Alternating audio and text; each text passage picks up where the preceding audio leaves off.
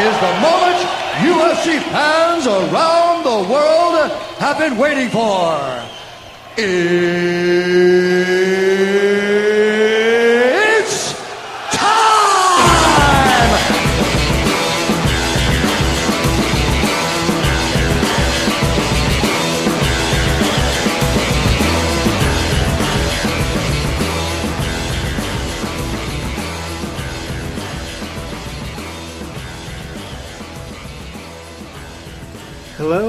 welcome to the Red Belt Report, the monthly MMA podcast where we talk about everything going on in the world of mixed martial arts. I'm your host, Bob Phelan, And I'm the co-host, Brooks Fallon. and on this episode, we're taking a look at the latest UFC pay per view 212 down in Brazil between Max Holloway and Jose Aldo. There's a new champ in town. We're going to check in with that. We're going to review the Jose Aldo movie to go along with that, Stronger Than the World. We're going to cast a UFC movie, if they ever were to make one, uh, instead of a top five, since Brooks will be joining me on the movie podcast, as you'll see later in this week. And then we will preview all the upcoming cards leading up to UFC ter- 213. Uh, how's it going, buddy? Not too bad, not too bad. This was a an all right pay per view. I guess definitely middle of the road at best. You really think so, huh? Yeah, I mean, wasn't coming in, wasn't blowing the doors off anything, and I don't think the afterwards I wasn't. I mean, it was definitely some good fights, but I would Was- I would say, like we talked about with um, Alex Kidwell in the last episode, it's definitely one that was hinging on that main event to really come through, and I think it did. I I really enjoyed the main event, which we'll get into. But I, even though I thought the undercard was like definitely lackluster, I thought in the end though the fights turned out to be pretty entertaining. So Yeah. more than I was expecting to like it, I did. Uh, I thought the fights were decent until a great main event. So I was pretty satisfied. yeah. Well, technically, Max Holloway's not a new champion. Well, Forget okay, yeah, that, that bullshit interim. Yeah. Which But- they didn't market at all. No, of course not. This was not. marketed as like a unification bout. Hardly at all. it once. Yeah, they never said it. It just said it on the poster or like in small print. But Yeah. I mean, as far as the UFC pay per views so far this year, this is like number two or three. Yeah. if you think about it. 208, not good. 209, super disappointing. 210, decent. And then 211 was like the only great one. But Yeah, definitely got the work cut out for him this year. yeah, well, as we'll talk about uh, at the end of this episode, 213 looks promising. 214, if things come together. I feel like the rest of the year should be much better. But Yeah. we will see. You never know in the fight game. Yeah, a lot of things got to happen. Yeah, true. But all right, yeah, let's get into that main event. Let's not waste too much time in Rio de Janeiro, the uh, hometown of Jose Scarface Aldo. Uh, he goes down in the third round on a t- TKO. I guess first overall impressions of the fight. Did it live up to expectations? And what were your thoughts on everything? Um. Expectations, I thought, it, I mean, expectations, I thought it was going to be a great fight back and forth. Didn't really know how the fight was going to play out, which style or whatever. I mean, I pretty much knew it was going to be on the feet. Jose Aldo's incredible at jiu-jitsu, but you don't get to see it very often. True. And, uh, well, after, like the first round, I thought, you know, was, Holloway was kind of slow and taking his time. I thought Aldo was just going to pretty much stagnate him and, you know, be able to take him five rounds, how he usually kind of does, like he did with Frankie Edgar. It's pretty much nullifies and does everything better, pretty much. But Jose Aldo never really brought out the leg kicks like he has it in the last few fights, which is, I don't know why. I, I saw somewhere online that, uh, Didi has uh, explained why, but I didn't read it actually. But Well, um, the only thing I saw was that he the one time the one leg kick he did throw he got countered immediately. uh, okay. So I don't know like I don't know if that's enough sample size to just prove that like stop throwing him, but apparently that's the case. yeah, I mean, usually, it's, I mean, for, at least for the early on in his career, most of his career's leg kicks were deadly. I mean, it's like a baseball bat, but Yeah, especially when you consider what they were saying on the broadcast, where Holloway had taken like twenty some leg kicks in his last three fights each. Like he Yeah. was open to it. Yeah, for sure. And uh, I mean, they're definitely effective. But His did yeah. bring him out, and uh, I mean, Holloway got comfortable as the fight went on, and by the third round, I mean, he cracked him in that last uh, exchange, and Jose Aldo went down. I thought he was out, and I still think he was out because I mean, that just the way things went on the ground, you've never seen that happen to Jose Aldo. No, no. We've seen him collapse unconscious, but we haven't seen Yeah, that. yeah. I mean, he was helpless on the ground. Yeah, I mean, but as far as entertainment wise, or did did you enjoy the fight? Yeah, yeah. I mean, it, it's, I don't. It wasn't boring or a bad fight. I don't think. Um, I thought there was. I thought more of it. Like there was going to be a better fight, but it wasn't bad by any stretch of the imagination. I, for me, it's my fight of the year, hands down. It's really? right now. Yeah, I just just that exciting. come I just coming in. I put on Twitter the day of the event before it happened. I said, "Hot take: Aldo versus Holloway is going to be the best fight the UFC puts on in 2017." And I don't think it was like to that level where. I'm like, "Yup, I was right." Because I mean, while I first of all, there hasn't been like too many super great fights so far this year. There's been plenty of really good ones, but nothing like uh, Lawler, uh, Condit, or anything like that. And Yeah. and this wasn't that. But for me, like when you're talking fight of the year, yeah, there's probably been more entertaining fights or back and forth fights on undercards or even main cards. But for me, the stakes is what really amps it up. And this was, uh, to me, the, as high stakes as you could possibly be. Two top 10 pound for pound guys in their primes, like just going at it. And I, I thought it was incredible tense, even though it wasn't like a ton of volume. Just every strike, I was like on my uh, tiptoes or whatever, you know, like hanging on every punch. Like, Yeah, for sure. and I am all in on Max Holloway.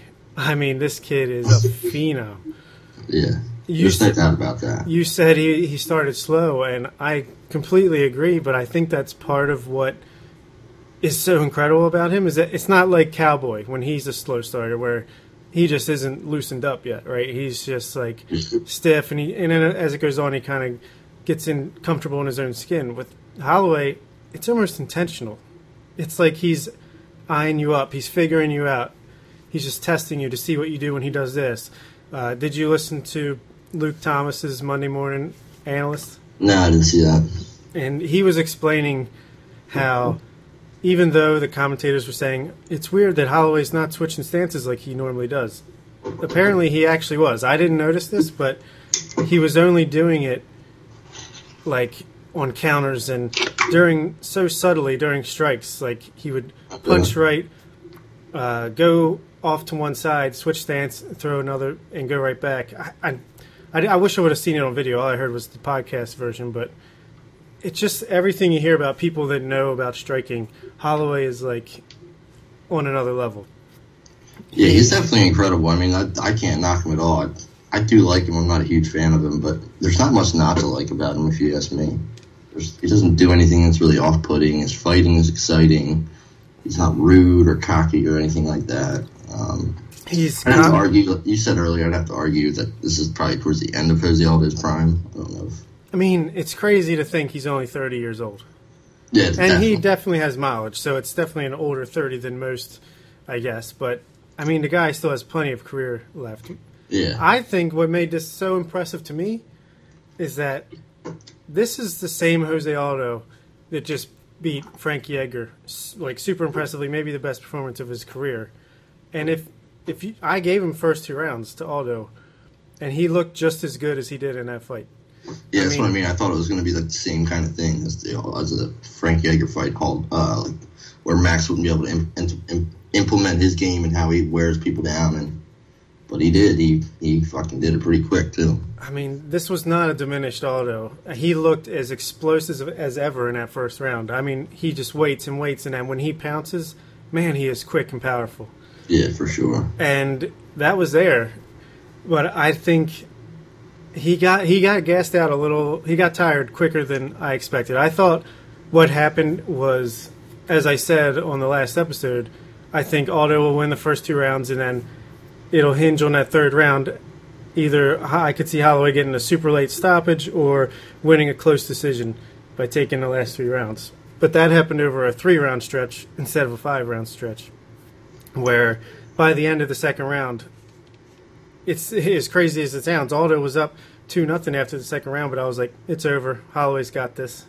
Yeah. Because there's that moment with like 30 seconds left in the second round where all of a sudden, out of nowhere, Holloway's been like super, you know, composed and like almost seemed, uh, I don't know, tight. Like he just wasn't loosened up like he can be sometimes. And then all of a sudden, out of nowhere, he starts doing the Diaz thing where he's like taunting, dropping his hands. Yeah. It's like in that moment, as I wrote in the article I wrote for Baltimore Sports and Life, it's like he's a chess player who uh, knew he had checkmate five moves ahead. And it was just like, boom, he figured it out, and he was completely confident. He knew he couldn't be stopped by that point, Yeah. Which wild. is pretty crazy.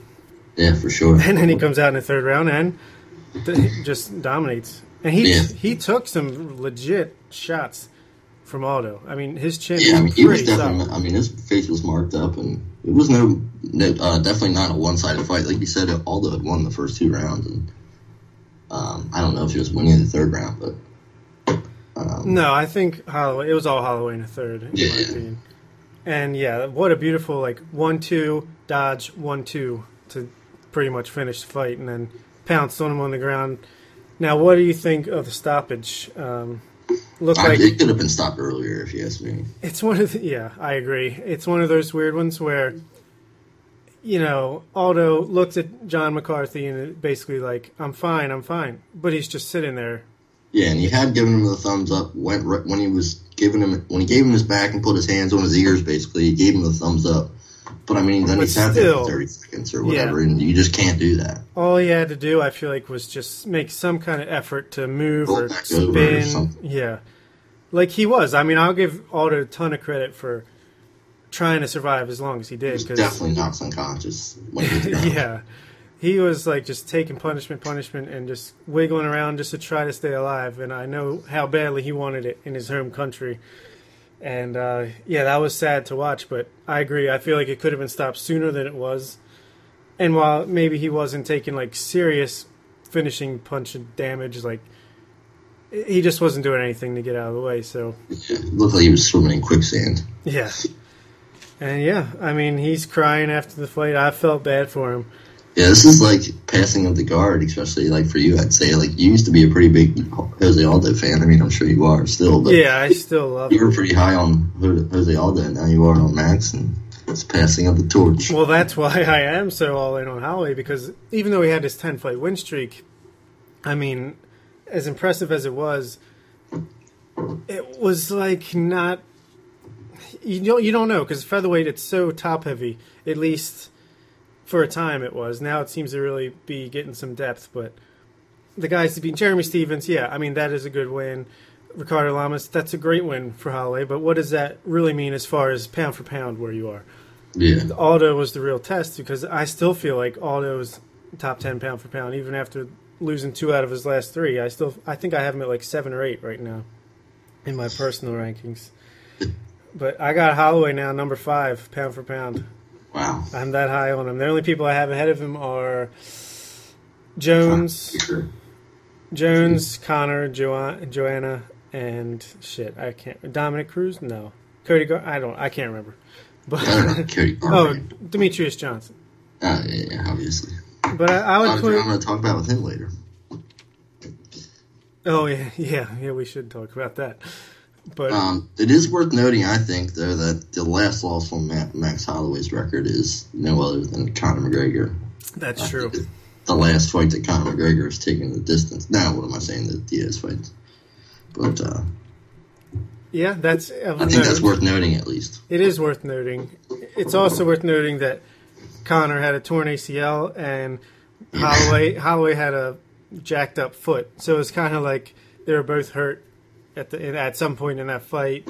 Max was like 20, 21 years old back then, and and of course both of them have improved tremendously since then. I I would love to see a rematch of that, but it's never going to happen unless Holloway's going up in weight, which he's kind of a little guy, so I don't know if he's one of these guys that should be moving up. Yeah. I'm Yeah, I, sure. don't know. I think Jose Aldo should move up. I think that's what's next for him. Yeah, let's talk about that. There's he has options now. You think he should move up? Yeah. Yeah, I actually completely agree, but I do see the argument for, you know, staying at featherweight, trying to get another shot. Just like Dede said, he's not far off. Like he could go fight Cub Swanson, win impressively, and if whoever wins between Edgar and Holloway, he could fight them again. But I just feel like as he's getting older, he's really hurting himself with these weight cuts. He, Yeah. It's always been rumored that it's been a tough weight cut and that he was going to move up to lightweight, like even as much as like four or five years ago. I feel like, or at least three years ago. Well, when they when they put the IV band in, he was like, "That's bullshit. What are they going to come to my hotel room? I'm getting an IV." Like, Right, yeah, well, they'll come to your hotel room. yeah, and uh, yeah, I I just agree. Like as he gets older, yeah, he's not a huge guy for lightweight, but we've seen it time and time again. Hendricks moving up to 185, Poirier going from 145 to 155. The si- that quote unquote size advantage that you get from or Cowboy going up to welterweight, like it's Or, uh, almost Castle. yeah, exactly. It's almost more beneficial to be fresh, not have to put yourself through that terrible weight cut. It's, I think it'd be much more beneficial to be the fresher guy to And, an extent I think- having the size. I think he could go ahead and be champion at lightweight if he moved up. Like he he is still that good, and if he can add more power by keeping more weight on and maybe not scary. not gas out as fast, like dude, he's right there. And Yeah, I mean, I mean, you look at the dude; he's obviously chiseled in great shape. So there's got to be a reason for how hard he gasses, and it, I would have to say it's probably a lot due to the weight cut. Yeah, I would assume so too. I mean, I don't think it's a cure all. I think he'd still probably guess like tire out a little bit in the fourth, fifth rounds, but it could make just a small difference is all he needs. And there's just so many tantalizing matchups for him at lightweight. Like that division is so deep. Just put him against anyone in the top ten, and I'm glued to my TV screen. Yeah, sure. And he could. He what he, what he wants so bad is redemption against McGregor. So, I mean, I think Conor would put it off as long as possible. But if he really wanted to, that's where uh, Conor's never going back down to featherweight. So if he wants that rematch, it's going to have to be at lightweight. Conor might never come back. That's true. that's another story. But Dana White himself is saying that. which makes me almost think, oh, he's definitely coming back then because fuck anything Dana White says. Well, I mean, he might whatever. That might not even mean anything. But if he goes and fights Floyd Mayweather and makes like 60 70 million dollars, it's going to be hard to get up for three, four, five, six, ten million dollar payday. Three, four, five, six, seven. Well, whatever. I you know, I know what you mean. No, I just feel like he's a fighter through and through, and he'll just try to keep pushing the envelope, making more and more money in MMA. I'll say this: if he beats Floyd Mayweather somehow, he'll never fight in MMA again. Not a chance. So I almost hope he just gets embarrassed and It's definitely a rematch. Rematch calls in that contract. oh hell yeah, ah. It's just so so much going on there. tune Yeah, in, right. tune into the MMA. Tune in for the MMA beat for their weekly update on that situation because I don't feel like getting into it. but it, it's definitely Frankie Edgar next for Max Holloway, and Yeah. my God, do I want to see that fight? Uh, it's a test. It's a true test. It's test. as high as I am on Holloway, like that is, and I still think Holloway would do what Aldo did the second time around, like keep him at range and and just win a a, a decision or a late stoppage. But man, it, just look at what Frankie did to Yair. Yeah. If Max hasn't been working on his takedown defense and ground defensive ground game, then we can see something similar. I have a feeling he's much better in that regard than Yair, but I want to see that fight so bad because Frankie's another one of my boys. All my all my favorite guys are like in the same division all of a sudden. Yeah, right. But uh, yeah, I, I can't wait for that. That would probably be my most anticipated fight for the rest of this year, right there. See, I can't wait for it, but it's like, like I love Frankie Edgar, and I, I think he'll definitely hands down beat Max Holloway. But if he doesn't, where can you really justify another title shot? Bantamweight, baby. yeah, right. True. It's I really do think that. could probably make it. Yeah. I think that's the whole point of the Yair fight was they were hoping that would force his hand to go down after that. Not really. I, I think so. But he said, screw you. I'm going to win myself another title. Speaking of animate, there's all. Well, I guess we'll review the card. Yeah. Next, uh, the rest of the fights aren't too much to go too in depth about, but Claudia Gadelha defeated Karolina Kowalkiewicz Impressive. first round submission, and wow, yeah, you're not kidding. Uh, incredibly impressive. First two or three minutes of the fight were on the feet, and Karolina actually, uh, Karolina, Karolina, Karolina actually uh, handled herself quite well. Was putting combinations together. It was pretty close, but I had Kowalkiewicz winning that fight. But the second that thing hit the mat, it was over. Uh, Yeah. Claudia is just so freaking strong. It was, it was incredible. I mean, she worked right through her. It did not take long at all. I knew it. I mean, as soon as she got to the back and started fighting for it, Oh god, that was a deep, deep choke. Yeah. I mean, I was watching it with my dad who doesn't know anything about jiu-jitsu, and he was like, it's over. She's done. Oh yeah, that was one of the deeper uh, rear naked chokes I've seen in a long time. yeah, for sure. And Kowalkiewicz was super upset afterwards. Yeah. I mean, that was a, that's, I don't think she's ever lost like that before. No, for sure not.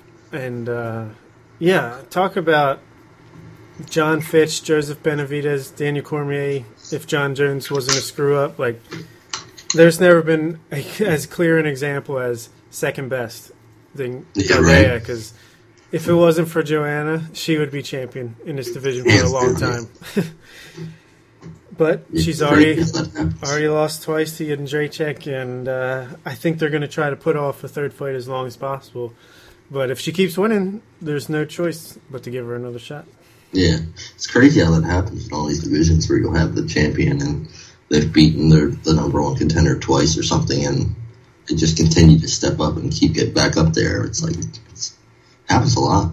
Yeah, and it's it's just unfortunate, bad timing, I guess, to be in a time and division where one of a kind talent is, you know, at the top. Yeah, yeah. Speaking of one of a kind, Vitor Belfort defeated Nate Marquardt by decision. Man, Vitor. the old dinosaur at it again. Well, how did you score this fight? Uh, did, I scored it for Vitor. I did. you did? Oh, I thought it was kind of a robbery.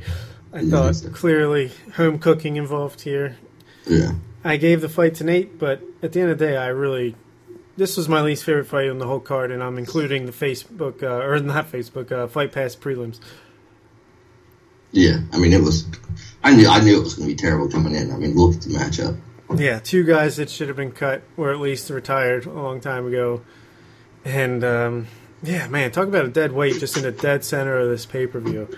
Yeah, Two old guys with no future. We thought this was Belfort's retirement fight, and afterwards he's like, "I've reinvented myself again. Uh, I got five more fights in me." 'cause he went to TriStar.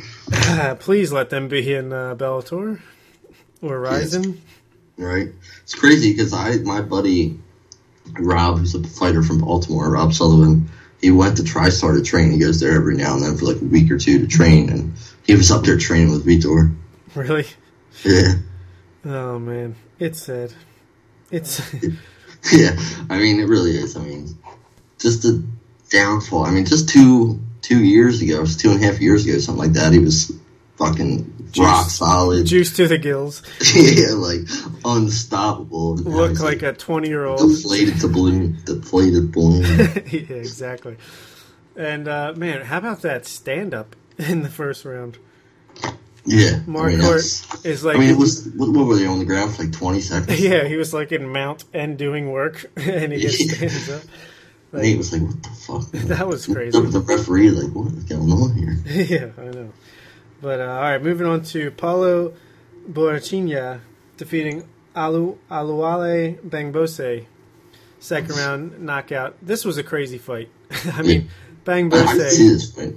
Bamgbose is just all over the place. Wild animal, like just flying around the canvas and throwing everything but the kitchen sink, and he gassed himself out in like two minutes. and uh, who's they're on the broadcast, they said he's going to be the, or a lot of Brazilian fans think he's the next Anderson Silva. He's not the I've next heard either. Anderson Silva. but he's impressive. He's ten and zero now, and uh, I don't know. This I don't know what to make. It was entertaining scrap, but I don't really didn't come What was away. on the main card?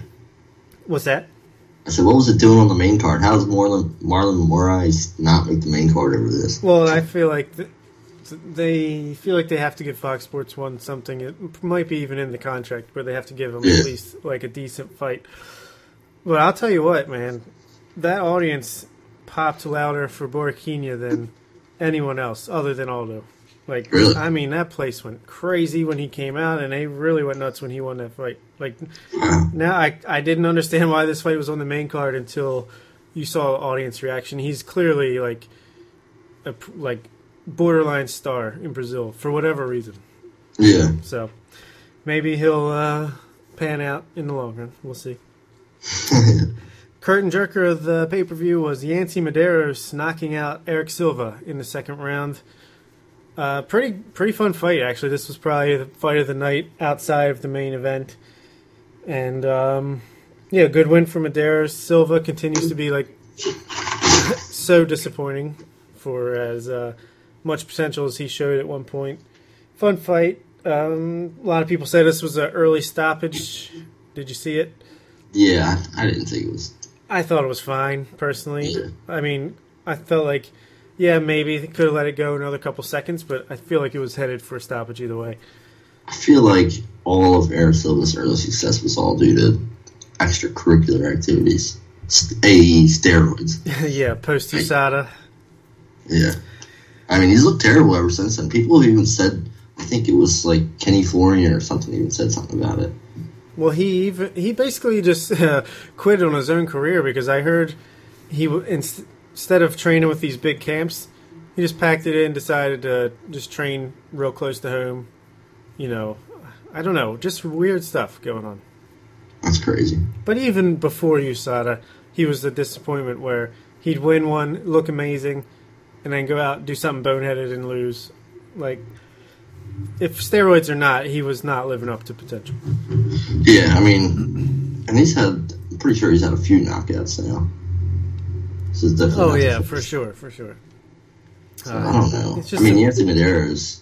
I don't know what kind of streak he's on, but He's a, he's one of these decent guys. I feel like wins one, loses one.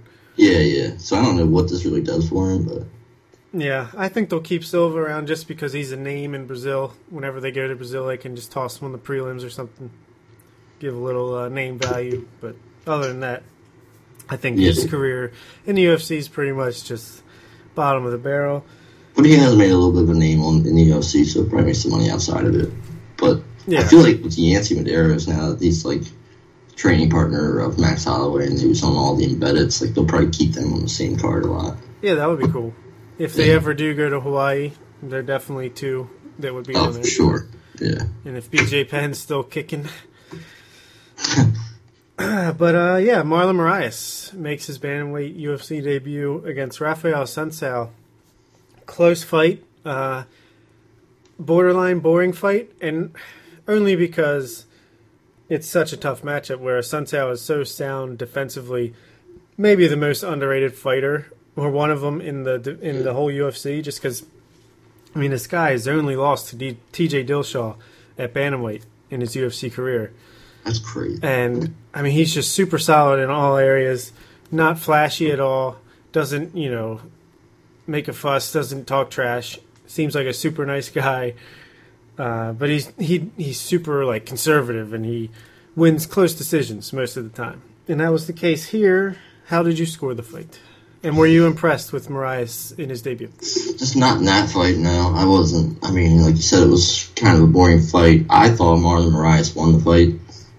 I would have given it uh, 29-28 to him, but I agree, 100%. And I would say that 30-27, a Sunsale card, is one of the worst cards. One of the I worst mean- cards uh, of the year.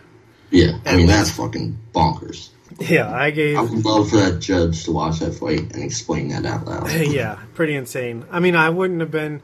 Su- I'm all, I mean, I'm still not upset about the decision because it was close. I could re- reasonably see it going either way. I did score it for Moraes, but a 30-27 is nuts. Definitely. But I actually, I still think Moraes is going to fight for a title if not win it one day. I still think he has that potential. I do think he had octagon jitters in his debut. Yeah, just I don't seemed- think he's that by any means puts him out of the title picture. I mean, I- yeah, I was just gonna come back and get some wins, but I thought that was a very tough fight for his first UFC fight. Yeah. Um, I mean, that he, like you said, Raphael is a super. I mean, he's title contention all day long. So Yeah, and it's a very tough fight. we both thought he won, so there's also Yeah. that. And I'm sure a lot of people did. And he trains with Eddie Alvarez, Frankie Edgar, and Edson Barbosa, and he's still young. I've seen him fight before. That was like something was off, at least in the first round, round and a half. Like he was missing on those kicks, like really badly. I don't. He just seemed tight, just like Holloway did in that first round Yeah, almost. And uh, I really think he's going to come back and uh, put his stamp on the division. yeah. I mean, it, I, there's not much to fight through. I mean, you got uh, like T.J. Dillashaw, who maybe he's going down flyweight. So I mean, bantamweight's pretty pretty stacked in my opinion, at least with younger prospects. Like you got, Yeah, yeah, but I feel like he's like towards the top True. of the division already, so I Yeah. don't think he's gonna have a long line. see him fight like a Jimmy Rivera or or John Lineker, John Dodson. Yeah, yeah, I mean, and as far as the Assunção, I mean, if he keeps winning, I don't know how much longer they can keep him away from a title fight.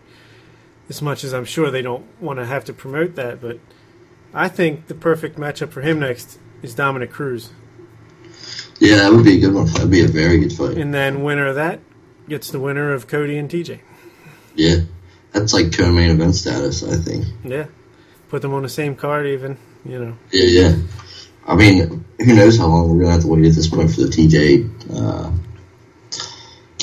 Cody. Garbrandt fight. I mean, Cody says he's ready by the end of July or August, so to fight, or that he's not injured anymore. to fight. Not really, wow. I mean, at least that's what he's saying. I don't know if it's true. Yeah. He might just be talking shit, but apparently it was. That's the crazy thing about If all that's that. the case, well, why are they pushing so hard? That's what I don't understand. Like the crazy thing was, he. I think the whole time it was basically like he's just gonna have to miss an extra few weeks or months. Like it wasn't anything where he's out for a year.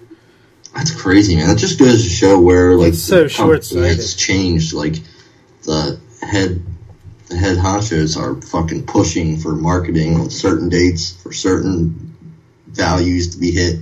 They're pushing hard. It's insane, dude. It's so short sighted because, sure, T.J. Dillashaw versus Demetrious Johnson would be an awesome, Awesome fight. fight. Where's the I- Where's the guarantee that TJ can make weight? First of all, Absolutely. I mean, I- he struggles to make 135. He's going to cut to 125. You're fucking crazy. There's no chance Oh. TJ Dillashaw can make 125 pounds. Also, I as much as I'd like to see that fight just in you know a perfect world where it actually could happen, I would much rather see Demetrious Johnson fight Ray Borg, Cody Garbrandt fight T.J. Dillashaw, and then a super fight where between the winner of the one faces the winner of the other.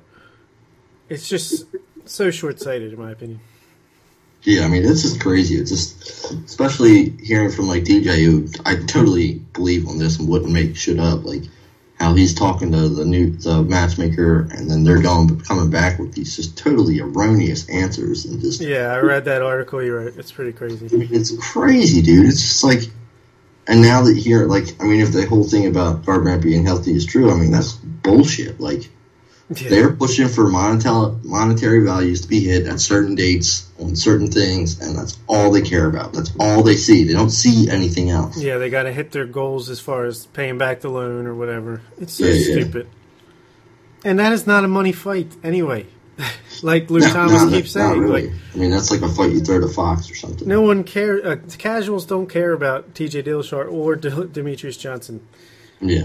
You know, they haven't broken through yet for whatever reason. So, anyway, let's move on to UFC Fight Night 109 over in good old Sweden, I believe. And uh, Alexander Gustafsson pretty impressively defeats Glover Teixeira fifth round knockout. What did you think?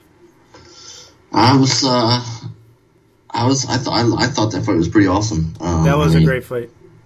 Glover is tough as shit. I mean, it's crazy. Yeah, really should have been stopped in the third or fourth, but made Yeah. it all the way to the fifth. Yeah, yeah, but I mean, he is, is got cracked a lot, Yeah, he did. and uh, I mean, he's, he's very susceptible to that undercut and uh, uppercut, and uh, it's just I couldn't believe it. I mean, I mean, I could believe it, but yeah, I didn't think the fight was gonna like go that route where it was like at that point I thought it was just gonna go the distance, but fucking Alex managed to fi- uh, finish it off. Yeah, dude, I was super impressed with Gustafsson here. I think this is maybe the best he's ever looked outside of the Jones fight. Um, man, I've I've never seen someone spam uppercuts like that. It was pretty cool to Yeah, watch. right. It was it was weird. It was like a fucking video game spam or something. Yeah, pretty nuts. Uh, but yeah, I mean, Teixeira's tough. I do think he's lost a step or two uh, since he fought Jones around that time.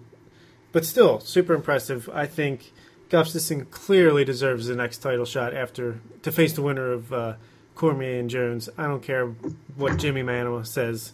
Yeah, where does Jimi Manuwa even come out of this? Like, where does he come from? I don't understand that at all. Like, he won I a think he was anywhere close to title contention, and then all of a sudden it was talk of. Was it just because they had like a Twitter beef or whatever the hell happened? I just think it was because he had a couple knockouts in a row and he was staying active. And I mean, it wasn't long ago that he got obliterated by Anthony Johnson, and I think he also lost to someone else in the, like, the top five or six. But yeah, I don't know. I mean, I think if he can beat um, Volkan Ozdemir in his next fight, he's right there after Gustafsson. But because it's such a shallow division, but I just think Gustafsson has the pedigree. He had two incredibly close decision losses to both Cormier and Jones, so I just think he deserves it. Yeah, yeah, yeah. I, I just, I think he's legit like number one contender. I mean, Yeah, it's just dying to see that fight with Jon Jones and him for so long. Yeah the rematch. We've been waiting for it for so long because that first fight is one of the greatest fights in UFC history. Yeah, definitely. So, but speaking of Volkan Ozdemir, he surprised everyone and knocked out Misha Cirkunov in 30 seconds in the co-main event here. Uh, dude's got sick power, I guess. You know, I've Yeah. never even heard of this guy coming into I- the year, but he won a, a decision against OSP and now knocks out Cirkunov. I uh, All of a sudden, like, he's like one fight away from a title shot. I like didn't see the fight, and uh, my like I wasn't even thinking to watch it. My buddy was like, "Yeah, Cirkunov got knocked out in like 30 seconds." I was like, "What?" Yeah, I mean, it was looked like a glancing blow almost to the back of the ear, but it was like he must really throw hard. I don't know. I'd like to see more. See what he does against Manuwa. If he can knock out Manuwa, then maybe we actually have another contender type guy on our hands, yeah, for which sure. they desperately need at light heavyweight. So that's really all there was on that card. I mean, there was a couple other decent fights, but nothing of really value. So let's move on to Bellator 179. Rory MacDonald making his Bellator debut against Paul Daly and looking good doing so, submitting him in the second round. Did you get a chance to check this out? Yeah, I did. I really only checked out the main event, but uh, Cue your thoughts. I don't know. It's what I mean. I didn't. I thought it was a stupid matchup coming in. Really? Uh, yeah, I mean, I just, I don't know. Just, I feel like Paul Daly and Rory MacDonald were on pretty different planes career wise. Maybe No. I'm wrong there, but that was No, no, no, no, no. I completely agree with that. But I just feel like for Bellator, it was smart because this they, they want this hotshot guy who I'm sure they paid a ton of money, ton of money for coming over from the UFC. They want him to look good. They've Yeah. built they've built up Paul Daly's value as far as in their own personal circumstance. I mean, he's had some pretty good fights for them. He's headlined and co-headlined like Some pretty terrible fights for them also. Sure, but but coming off like a awesome flying knee knockout, I Yeah, just think it, it served a purpose. They could have Yeah. easily given MacDonald a title shot right away, but this at least builds him up, makes him look good, and now they can build off it for. Uh, I, I mean, it definitely made him look fight. good. I mean, but yeah, I completely agree with you. This was a no-brainer. Who was going to win, unless Daly could land a hail mary, you know, and knock him out somehow. Yeah, It was always going to be the case. yeah, yeah. I, I just they've given title shots to Ben Henderson he- at welterweight got mopped, and then they gave him another title shot. That and then like I just didn't couldn't believe they didn't give Rory MacDonald a title shot. He just came off of a title eliminator from the UFC. I mean, but I mean it definitely made him look good. He got a pretty quick submission in the second round. I mean, it, there's just I don't know. I didn't. I wasn't blown away by the fight. I'll say that. Yeah, oh, yeah, it wasn't like thrilling by any stretch of imagination, but I actually like what Scott Coker is doing with Bellator. I still, I think he's still trying to build it up. I like the direction they're headed.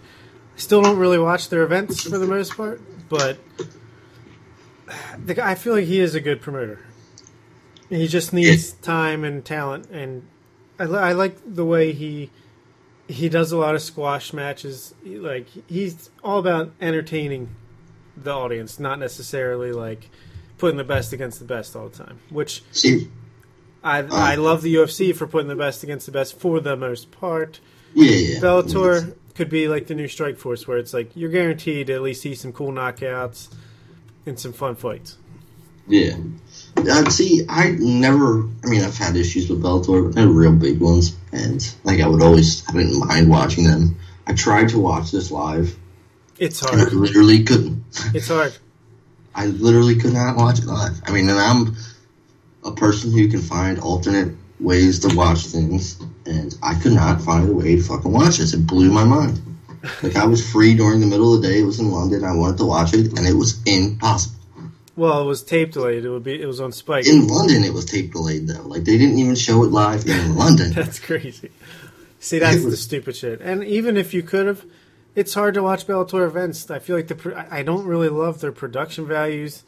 Yeah, I don't. Something is weird about the. I know it's been the same guy for a long time, but their like color commentator is seems like a Joe Rogan ripoff, like a wannabe Joe Rogan, and I can't stand it. I don't know. I'm just hoping they keep improving because I always loved watching Strikeforce in, in their heyday. So Yeah, I I'm mean, hoping just, yeah, I love. Strikeforce. I mean, they had incredible fights. yeah, I'm hoping uh, they can get to that level. Yeah, I mean, it just blew me away. I mean, I can like I was looking it up. I'm sure it's tape delayed here. I was fine with that, but then I looked it up. Like it was tape delayed by like an hour or two in London. Yeah, that's stupid. What, what's the reason for that? Like, That's really dumb. That's got to be a network decision because that's stupid. yeah, doesn't make any sense. but uh, we had a upset in the co-main event where Liam Vass- Linton Vassell defeated Liam McGeary when, Yeah. in the third round by submission. I did not see that. I didn't see all of it. I saw the first two rounds. How the mighty have fallen. McGeary was like their next big thing coming up. You know, look, Tito. yeah, he beat Tito, he beat uh, some other people. Then he gets whooped by Phil Davis, and now he gets submitted by Vassell. I mean, wow, pretty disappointing because I even I thought he was going to be pretty good, McGeary. Yeah, I mean, I, I didn't. I liked his that the Tito fight was the first I'd seen of him. Oh, okay. Just- I liked his jiu-jitsu from what I saw, and I didn't know what was gonna. He he looks like like a smaller Andre Arlovsky almost. Yeah, a little bit, a little bit. I could see that. But, I mean, I had didn't him- what to expect from him. I had him in the top ten in, light heavyweight in my rankings, but now he's out of the top fifteen Yeah, after this. Because I mean, come on, man, get your shit together. yeah, right. Uh, Cheick Kongo won a boring ass decision. What else is new? Yeah. And then let's move on. Let's, Hey, Kevin Ferguson Jr. won. oh yeah, that's true. That's cool. See, Kim Slice's son won. yeah, I, Didn't I he see. lose the first try? I feel like the fight got canceled at the last second. I'm sure he's. Well, I don't know exactly. See, I do like that they do that kind of stuff. Like, No, he lost. Well, in Oh. November of 2016. he lost. oh, okay. I mean, I like that they do that. Like, put him on their undercard, or like uh, Chinzo Machida is going to be on one of the cards coming up, and I like that they do that. You know, I mean, these guys aren't going to be much, but at least it gives some name recognition. Trying to bite off the name a little bit. A little bit, a little bit. but yeah, let's review the Jose Aldo movie, Yeah. Strong, Stronger Than the World. Terrible title. Yeah, but it's, uh, it's definitely like a translated t- type. oh yeah, it has to be because that's really bad. But um, yeah, so I- really only thought to review this when I was listening to Sherdog's uh, roundtable for UFC 212, and Marcel- Marcelo Alonso. I, God, I hope that's his name. Apologies if I got that wrong, but was on there and talking about how you know this movie about Jose Aldo that came out last year is available on on uh, Netflix in the United States, and that it's actually pretty good, and you know, um, people should check it out. So I was like, yeah, we should, and we should probably review that on the podcast since we're talking about his actual fight. So yeah, basically just his life story, starting about when he was 15, 16, I guess, and then up until his debut as UFC champion.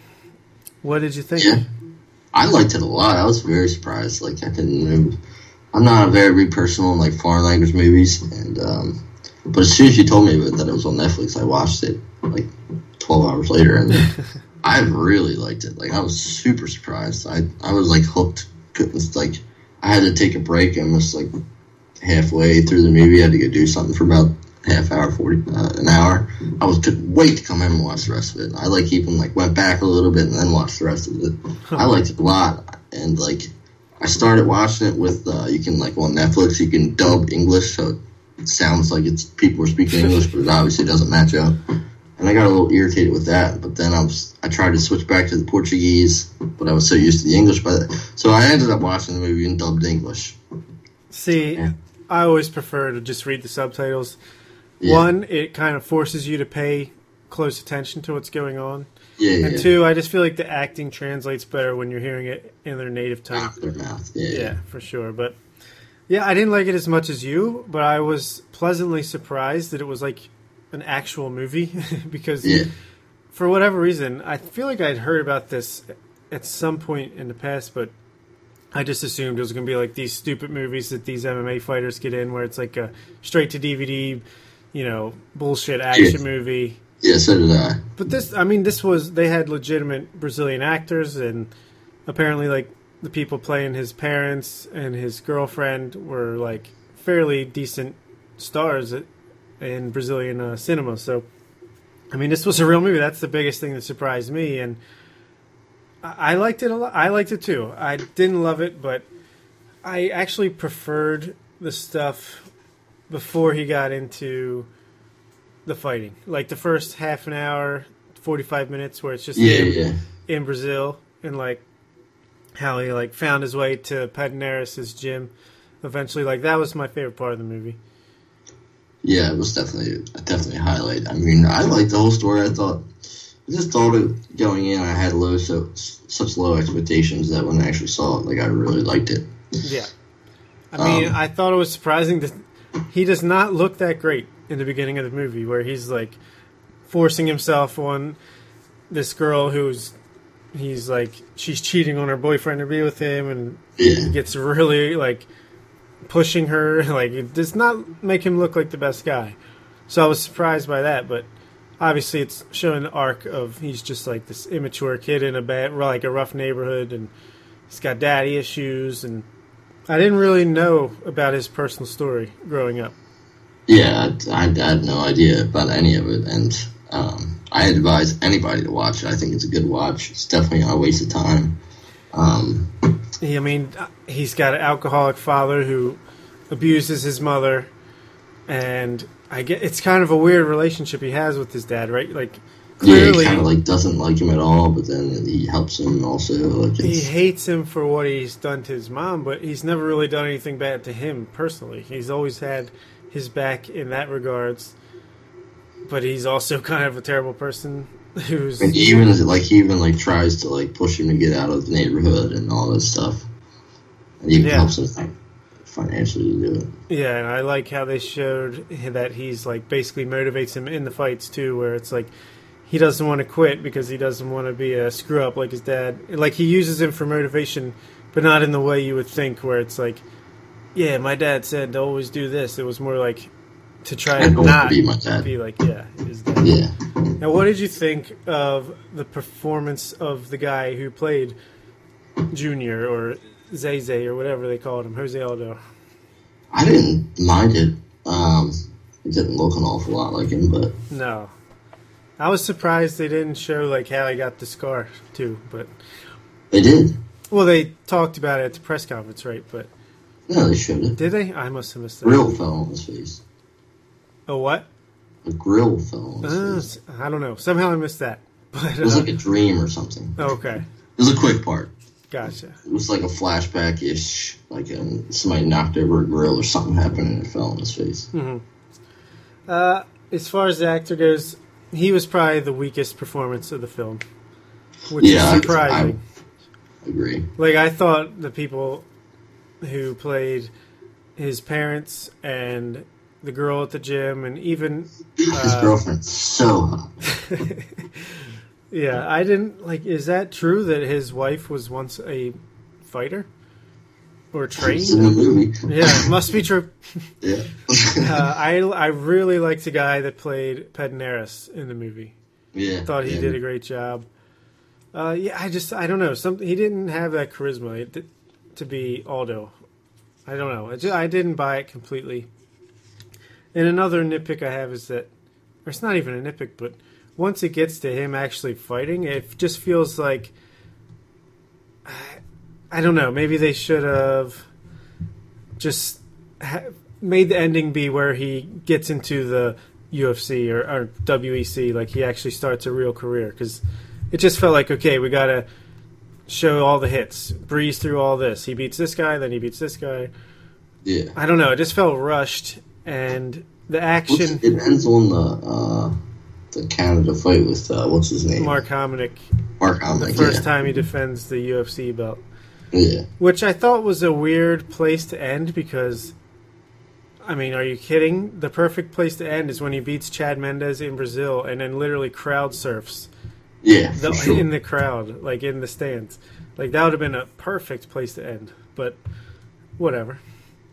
Yeah, yeah, I agree. Um, and yeah, like you said, they could have like breezed through his career pretty easily or whatever. But They I mean, also, fight scenes sucked. yeah, the the action was not great. No, they were terrible. yeah, like it was quick cuts and uh, yeah, I didn't like the action that much.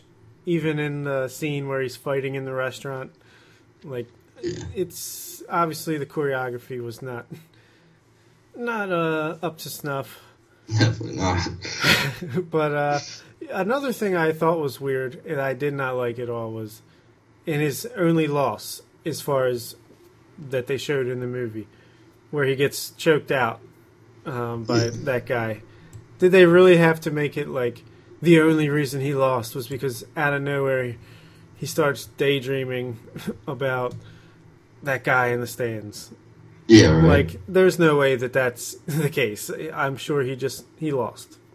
yeah, And maybe it's true that, like he said, he just made a mistake, and the guy capitalized on it, and he maybe he fought when he wasn't ready because other stuff going on with his dad. But the actual like he's winning the fight easily, and then he looks up, starts staring into space, and then gets choked out. yeah, it's retarded. That was pretty dumb. That's stupid. Yeah. Um, I don't know. And did they show the Cub Swanson double knee in eight seconds?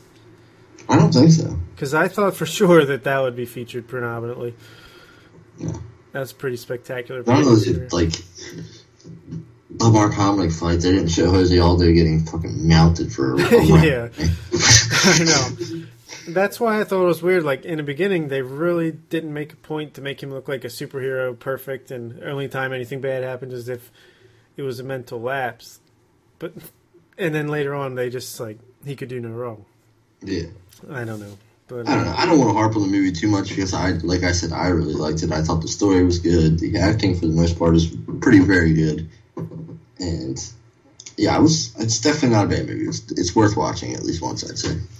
I'd say if you are an MMA fan and want to know more about Jose Aldo's upbringing and journey to get where he is, yeah, it's worth checking out. If you're not into MMA at all, I don't know. I think you can pass Yeah. personally, but um, I almost would have rather it been a documentary. Yeah. You know, because I think Yeah. the, the story is interesting. The story's I pretty mean, good. This might not have had enough content, I guess, for Yeah, that's true. But I'll give it a six out of ten. six. All right, uh, I'm gonna give it a seven. All right, you heard it here, folks. And stay tuned for the Redbox report where Brooks makes his debut on the movie podcast. But speaking of movies, let's get to our top five section, which is not a top five this this week, this month. It is cast the UFC movie if they were to make one. We've picked out ten or eleven people to cast. Um, but before we get into that, we got to figure out what the story is even about. yeah, I guess what I had in mind when I was putting together my cast and all that, I was thinking you start off, obviously, just the lead up to them putting together the first ever UFC. This has to be a, a long movie. I feel like a three hour epic, or else it's going to be really rushed. but uh, they're getting together, you know, putting all the efforts in to make the UFC. This is going to be a breakthrough in combat sports, and then, you know, show the SEG era, and then like a turning point is Dana White and Zuffa come in to save the day and try to make it try to make it more authentic. you're really gonna start all the way back in '93. Yep. It's intense. I mean, don't I mean, show. I guess start for like, I would say like the credit sequence. You could show some of that. Well, I was thinking is because I feel like there's got to be some interesting things going on when they are like trying to put it together and just the rules and get all these people from the different um, martial arts and disciplines. I And feel like then, with them, it's maybe have to be two movies where you show like the early years where they had to fight with governments and all that stuff. That's true. cool. could be a trilogy, but uh, just pretend it's a long, epic Godfather esque movie. And then uh, you show the actual first, show some stuff from the first ever UFC event. Then you can kind of just show that Royce Gracie's the star, and then fast forward a little bit. Here comes Zuffa to take it to the next level. Dana White and the Fertitas are the hero. You know, they're the heroes of the story where they're going to make it into a real sport and then slowly but surely you can show like the relationship between them and the fighters disintegrate and they only live long enough to become the villain and by the end of the movie it's like their conflicts with Conor McGregor and and the way Yeah. it is now and all the, you know just show the evolution of the fighters true, over but time the, the, the relationship with fighters fell apart pretty quick. I think. yeah I mean, Tim Sylvia, Randy Couture. I mean, Randy Couture was heavyweight champion and left. Yeah it's true there's plenty of drama to be had But I mean, it is basically the storyline of the UFC. I mean, Yeah. I mean, this is never going to be a movie, but I wouldn't say it wouldn't be. I mean, I do think there's some stuff there, but I don't know. I, it's just, I don't know. I don't know if it's enough interest for the general public. But That's crazy. but if they were going to make it, I feel like, uh, tell me if I'm wrong, but I feel like we outlined pretty cool uh, cast characters here, where you got Dana White, the Fertitas, which we would combine, just like they do in movies. You know, there's extraterrestrials, like they're brothers, but they're basically the same person. They look yeah, alike. involved. Yeah, and so you combine them into one guy, and then you got Royce Gracie from the beginning. Then you bring in Randy Couture, Chuck Liddell, Tito Ortiz, that era. Then you got GSP and Anderson Silva, and then as you get closer to the current timeline, you got Jon Jones, Conor McGregor, Ronda Rousey. Yeah. So, the biggest casting decision of the whole movie, I feel like, is Dana White. This guy, he's going to come in, he's going to be big, he's going to be boisterous, he's going to be front and center in all the drama between him and Tito Ortiz wanting to fight each other, the contact, contract stuff with Couture, pushing Gracie out a little bit, all the stuff. So, Yeah. to me, he's like the main character. Who did you have in mind? I feel like my choice is terrible. Love the confidence. Dwayne the Rock Johnson. As is Dana White. Yeah. I Man, feel, I feel like he did. What's that football HBO show he did? He did pretty good in that type of game. Dana White loves you, man. He's flattered. Uh, okay, I mean that is one version of the story. I like that. You know, you're not just think, thinking he's a fat, old, middle-aged, rich white guy. He's not fat at all. He's ripped. He's kind of fat now. No way. You seen him take his shirt off? I honestly ripped. haven't, and I don't care to. Well, it's in an embedded or something, but No. he is ripped. Well, if you look at Men's Health when they Photoshop him, he's pretty ripped. I don't know. To me, he looks bigger. He's by no means me.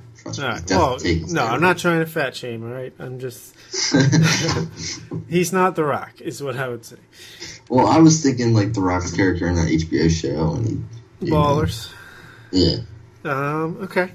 Well, here's I'll tell you my thought process. First name that pops into my head: Philip Seymour Hoffman, he's dead. but he's dead. so, so I ruled him out. But that was the first person that. For Uh, Dana White, yeah, I just feel like you you shave he gotta his. be bald, right? Yeah, shave. They're actors. You could shave their head, put a bald cap on. Come on. That's that, but I'm saying I feel like he wouldn't look like Dana White bald. It's more about he could put in the performance necessary. Not that The Rock looks like Dana. Yeah, exactly. But my ultimate choice, and I think this is a good one, actually, okay. Russell Crowe. you shave his head.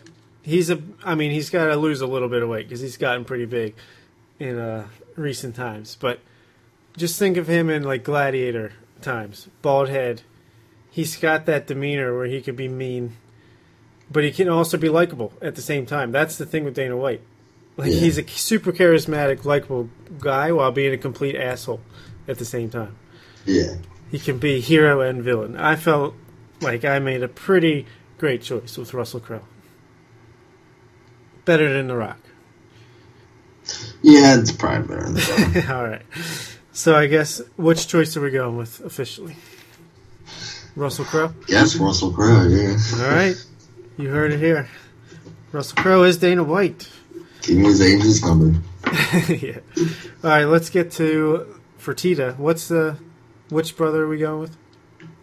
I would say Lorenzo. All right, yeah, Lorenzo Fertitta. Um, I'll go first here. Um, I had it between two people again. I got two people also. All right. Um, I figured Mark Ruffalo would be a good choice. What? Do you know who he is? Yeah. If he loses some weight, changes his haircut, grows out a beard a little bit, I feel like he could be that kind of. He's Uncle Fertitta, Uncle Lorenzo. He's more of the like the good cop to Dana White's bad cop, while still being a, a serious part of this operation. Yeah. Or my runner-up, if you want to go a younger um, demographic, Oscar Isaac. Okay. But I also had him as a backup in another uh, casting decision. So let, let's hear let's hear What's your uh, let's hear your nominations, and we'll we'll make a decision. I've got Brad Pitt. Brad Pitt. Yeah. All right, big names. You're bringing out the big guns. Or Mel Gibson. Mel Gibson. I feel like Mel Gibson would be for it. But aren't the Fertittas like Armenian, they're Italian. Italian? No, I mean they got an ethnic look to them. Is what I mean. Fertitta? yeah, I guess you're right.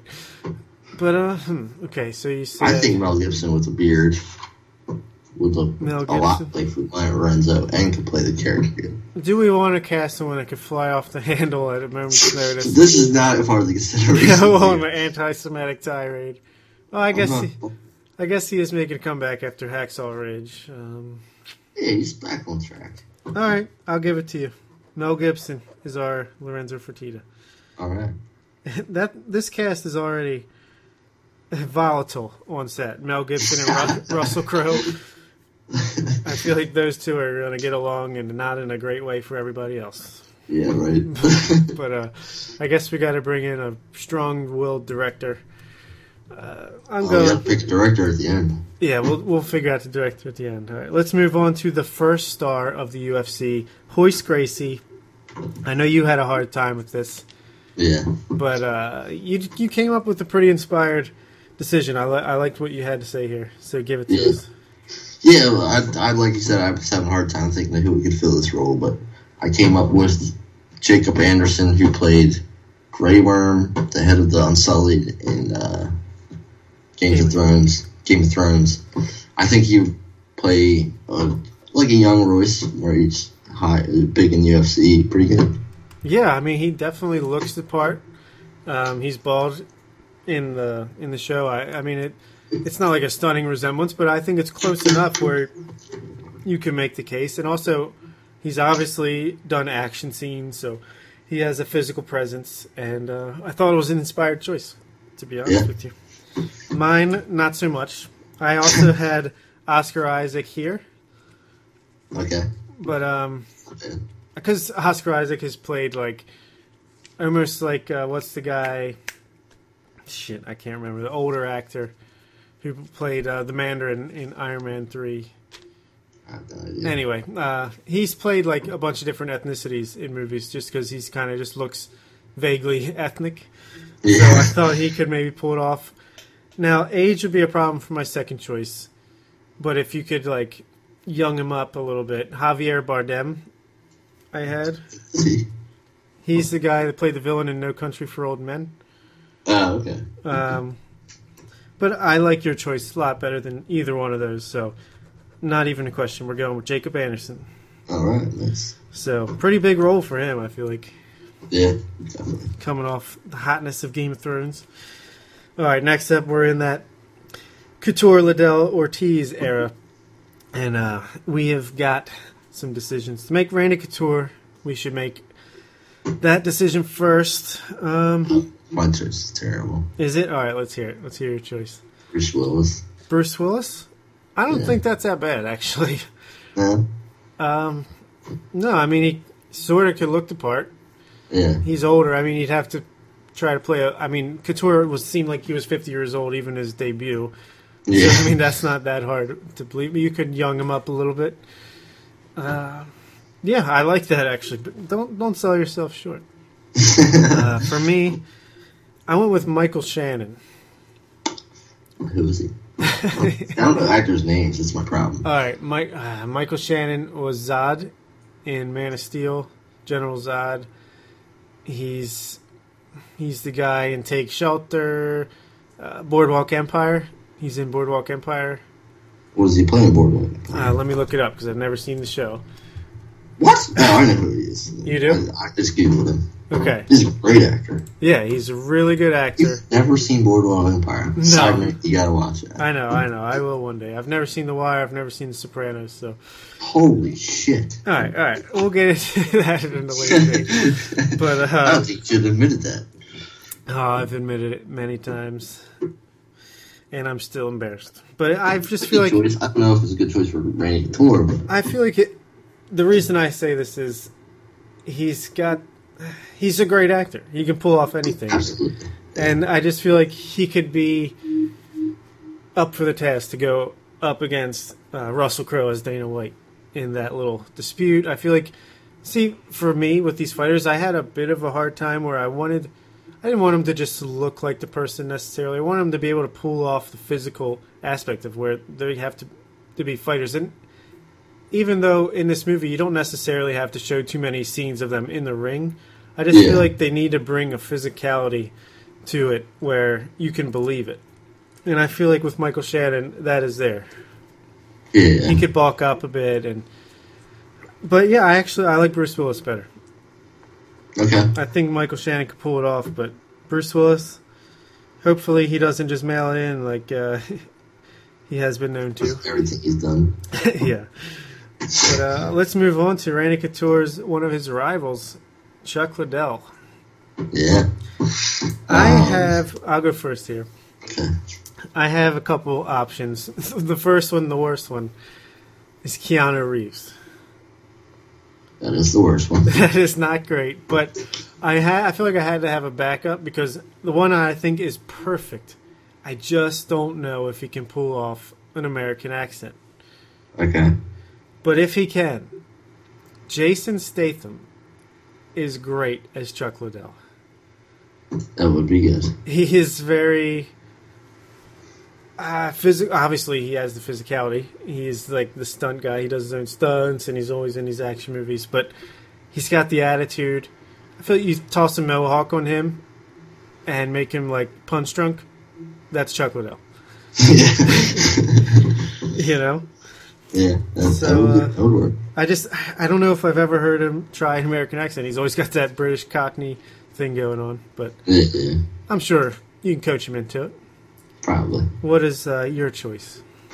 I have uh, Daniel Craig. Daniel Craig. Okay, that's not bad. Yeah, I could see it. He's got he's Bond. He's got the physicality to him. He's a quiet type. He could pull it off. yeah. I feel like probably more than Jason Statham, but that's my opinion. Of course. Um, man, I do like your choice, but I just feel like hmm, Jason Statham is like If he can pull up the American accent, we know Daniel Craig can. true. That's true. All right, I'll give you this one. You sure? Yep, I'm giving it to you. But uh, next close one, I'm taking it. All right. all right. Daniel Craig. All right, cool. This cast is coming along. This is like a dream, like uh, yeah, this is a high budget film. very high budget cast. cast alone, then you're gonna have these action scenes. It's gonna be great. Three hundred million budget, three Whoa. three hour epic movie. So, moving on to the last piece of this puzzle of this era, Tito Ortiz. We need someone here with a lot of personality, who's hateable, who's Yeah, he could be a douchebag. yeah, who can be like a villain of the movie, a foil. He's he's gets into it with Dana White. He gets into it with Chuck Liddell. He gets into Yeah. it with everybody. I got uh, I got Vin Diesel for this one. Yeah, I tossed you that bone. Yeah, I I do like that. I mean, he kind of he's for me. I'm thinking who can be big enough. Like obviously, all these guys are big in this kind of light heavyweight division, but Tito has a certain look, that bald, kind of almost Dana Whitish, like where he's not fat, obviously, but he's Yeah. like he's not like shredded like Chuck Liddell. He's more of like bulky muscle, you know. Yeah, And Vin Diesel obviously has that. But I'm going the whitewashing route because I feel like Channing Tatum is perfect for Tito Ortiz. Ah, that's a good one. I like that. You shave his head, he's a guy that's jacked. He can play great. He could play dumb. He could play.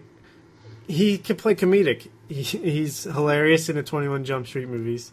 Yeah, He's got the physicality to it. Just look at Magic Mike. Like he's he's it. He's Tito Ortiz. and the, yeah, that new movie coming out, the trailer looked really good. Yeah, Logan Lucky for sure. Yeah, Yep. So I feel like, and I do apologize for some of my picks. I mean, the thing that is cool is that the UFC is very like international, like diverse yeah. as far as like their fighters and everything like that. I just don't know like GSP. I didn't know too many French actors with some of these. Like I just don't know enough. Most of the actors I know are just American or British. So, yeah. so of course, that tends to have me thinking the way Hollywood already thinks, where they want to make it we're about the names, and that's what we're doing here. All right, moving on to the Middle Ages, I guess you could call it. GSP, George St. Pierre. This guy's got to be boring but talented. I don't know how how would you describe his role in this film? Boring but talented. Uh, yeah, I mean, he's important as far as expanding and really growing the uh, growing the brand. As far as uh, took it to another level with Canada and the pay per view buys. yeah. I was pretty stumped with this one, and my Yeah, me too. I I ended up with Ryan Gosling. I love Ryan Gosling, so I'll never argue against that. Um, I went with Mads Mikkelsen. Look him up. What is it? M A D S Mads Mikkelsen. His name is Mad. Mads Mikkelsen. Uh, he's a European actor who's a little bit old Ah, yeah, for the role, but he's a great, great actor. It's like a 007 villain. Yeah, shave his head. I, I don't know. I feel like he's he's not GSP. I I prefer Ryan Gosling Yeah. just because I love Ryan Gosling. And, uh, Yeah, I, I, I, was- I could not think of anybody, but I was like, when I saw Ryan Gosling, I was like, he, he probably can do it. yeah, I could see it. Like he is Canadian, so there's Yeah. that. He's not French French Canadian, but he's Canadian. So, all right, cool. Well, GSP's counterpart, in a way, is Anderson Silva, and he's got plenty of drama going on with the UFC at times between his like lack of performing for that three fight stretch in the height of his career. The the uh, the stuff with Chael Sonnen is pretty good. So, who did you have here? I went with somebody very familiar to combat sports, Michael B. Jordan. Michael B. Jordan. Okay, I do like Michael B. Jordan. Save that thought. I don't think he should be Anderson Silva. So, Oh, okay. um, just because I don't think his physicality is lean enough. Like Silva's lean, right? And Yeah. he's got that style, the flashy style. I have two options. I have a younger option and an older option. I feel like Will Smith See, I I went with Will Smith on John and Michael B. on Anderson. You probably went the opposite. Yeah, I just feel like Will Smith. You gotta obviously, he's not even close to Brazilian. First of all, Yeah. and he's a little old for the part. But I mean, now I mean Silva is getting old now. Like I feel for the later stages of his career, he could be, do a decent job. He'd have to lose some weight, and I feel like they can make him look young if they wanted to. Yeah. Shave his head, give him that little goatee if you want. He, I mean, he played Ali, so Yeah, yeah. and See, I think Will Smith would be a great Jon Jones. I think he pulls cockiness off. But we'll get to that. yeah, yeah, we'll get to that. I also have Chadwick Boseman as the younger version, who's actually older than he looks, Yeah. but he's the guy that's Black Panther in the Marvel movies. Oh, okay. He was uh, Jackie Robinson in Forty Two. yeah. He's a really, really good actor.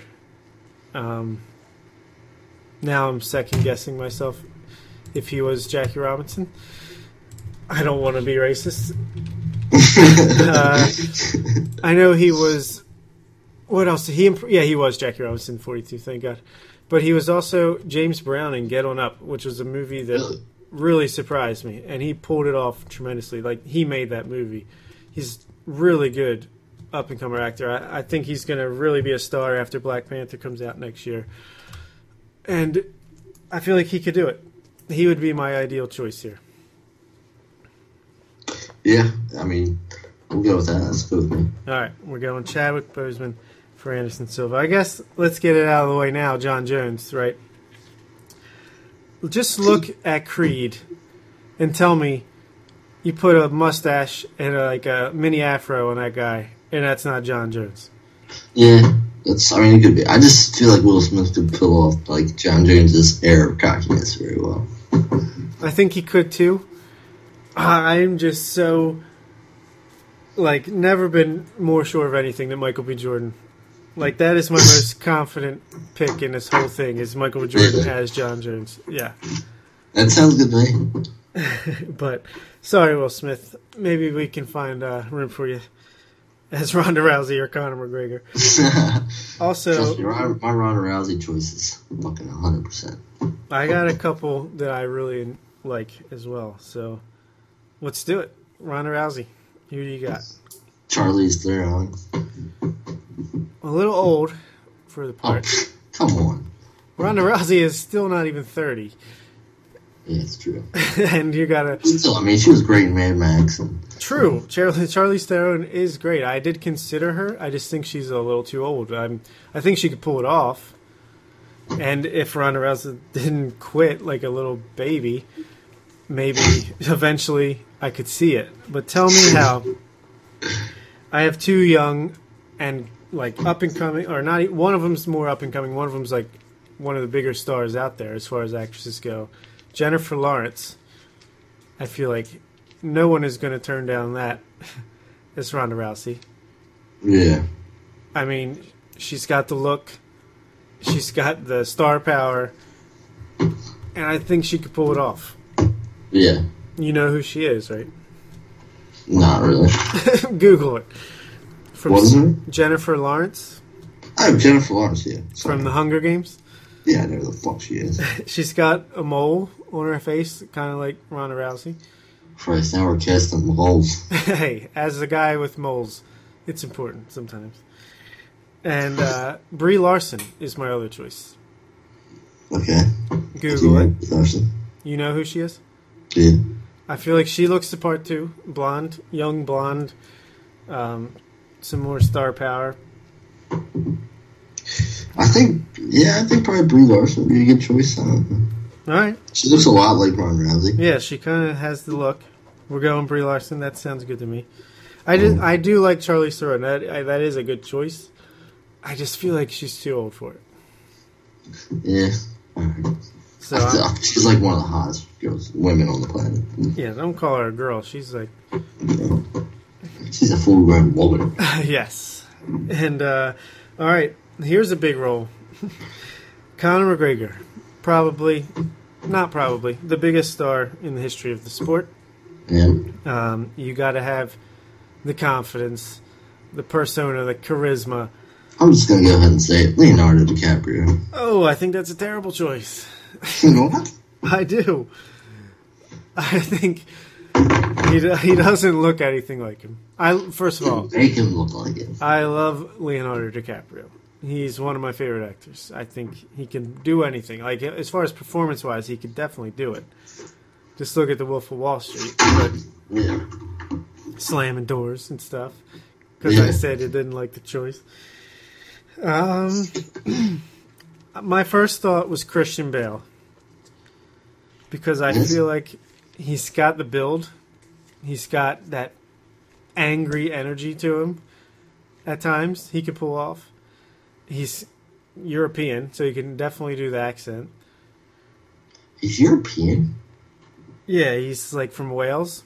Um, and um, but then I thought he's a little old. So definitely. My other choice, which I thought was pretty good, James McAvoy. James James McAvoy from uh, he played young Professor X in the Ah, okay, X Men movies. He was in Split um, as the multiple personalities. He was in Wanted, uh, the movie with Angelina Jolie. He's from Scotland. He's from Scotland. um, I I just I don't know. I feel like Christian Bale has the more of the attitude, but James McAvoy is McAvoy. I don't know why I keep saying his name wrong. Is younger, and I feel like he could definitely pull off the accent. And if you see him in in Split or shoot, this other movie, I can't remember the title. He can pull off that craziness that, that Conor McGregor brings to it. Yeah. Yeah, I think that's probably the best choice. All right. And we forgot one that we're going to have to do right on the spot. Okay. Brock Lesnar. Shit. Um, the Rock. Um, uh, or, hmm, fuck. it's tough because he's huge. He's the guy that played the boxer in the Rock movie. Russian guy. Oh, Dolph Lundgren. He's like 60. How about Vin Diesel for this one? No way. No, he can't. It's gotta be. How about the guy that played the mountain? Hmm. I don't know. That was Kevin Nash, I think. Like What? five He's like from Iceland or something. five different people have played the mountain. I'm talking about the Hulking dude. The world's strongest man guy. Oh yeah, I don't know. We need someone to connect. Why, Frank? Uh, Brock Lesnar doesn't act like anything. He could just play himself. Yeah, right. I thought I was like the whole way to the list. I was like, why can't they just play themselves? I know, I did. It kind of crossed my mind at some point, especially like Randy Couture because he has acted, well, And quote unquote, quote unquote acted. Yeah, quote unquote. acting. All right, Brock Lesnar as himself. That's pretty good. If you're okay with it. What's that? I said Brock Lesnar as himself. If you're cool with Oh, it. yeah. Well, Brock Lesnar's going to play himself, so is Ronda Rousey. No, fuck her. no offense, but not trying Yeah, to Brock doesn't agree to that. not trying to pr- uh, uh, pull a Derek Lewis here, but. uh, Yeah.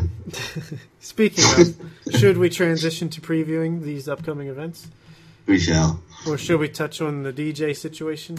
Or let's say directing it is going to be. Oh yes, director. Uh, Don't say Steven Spielberg just because he's the biggest name out there. no. No. Um. Shit. I'm going David Fincher. I don't know who that is. He directed Seven, Fight Club, Girl with the Dragon Tattoo, Uh, Gone Girl, Curious Case of Benjamin Button. I'm going to go with. Uh, He's a great director. He can make anything good. I don't know. Fucking. Let's just go David Fincher. Alright, Dave Fincher. It's not worth sitting here for 20 minutes thinking about it. We should have thought about it beforehand, but Right. what are you going to do? All right, quickly, Demetrious Johnson. Should have just Oh, wait, no. wrote the script. What's that? I I told you we should have just wrote the script and sold it to Hollywood. I know, we still could. We haven't released the episode in real time yet. That's true. But uh, I was going to say let's talk to Demetrious Johnson, but I feel like we did kind of touch on that a bit. Let's just move Yeah, I mean it's just it's bullshit drama. It's just the UFC is. I was blown away to hear that he's never had pay per view points. and Probably never will from the sound of it. Yeah, Um, I know. They threatened to take away the whole division. They just canceled. Yeah, I mean they threatened to close the whole flyweight division. So that just shows where their heads at. So Yeah.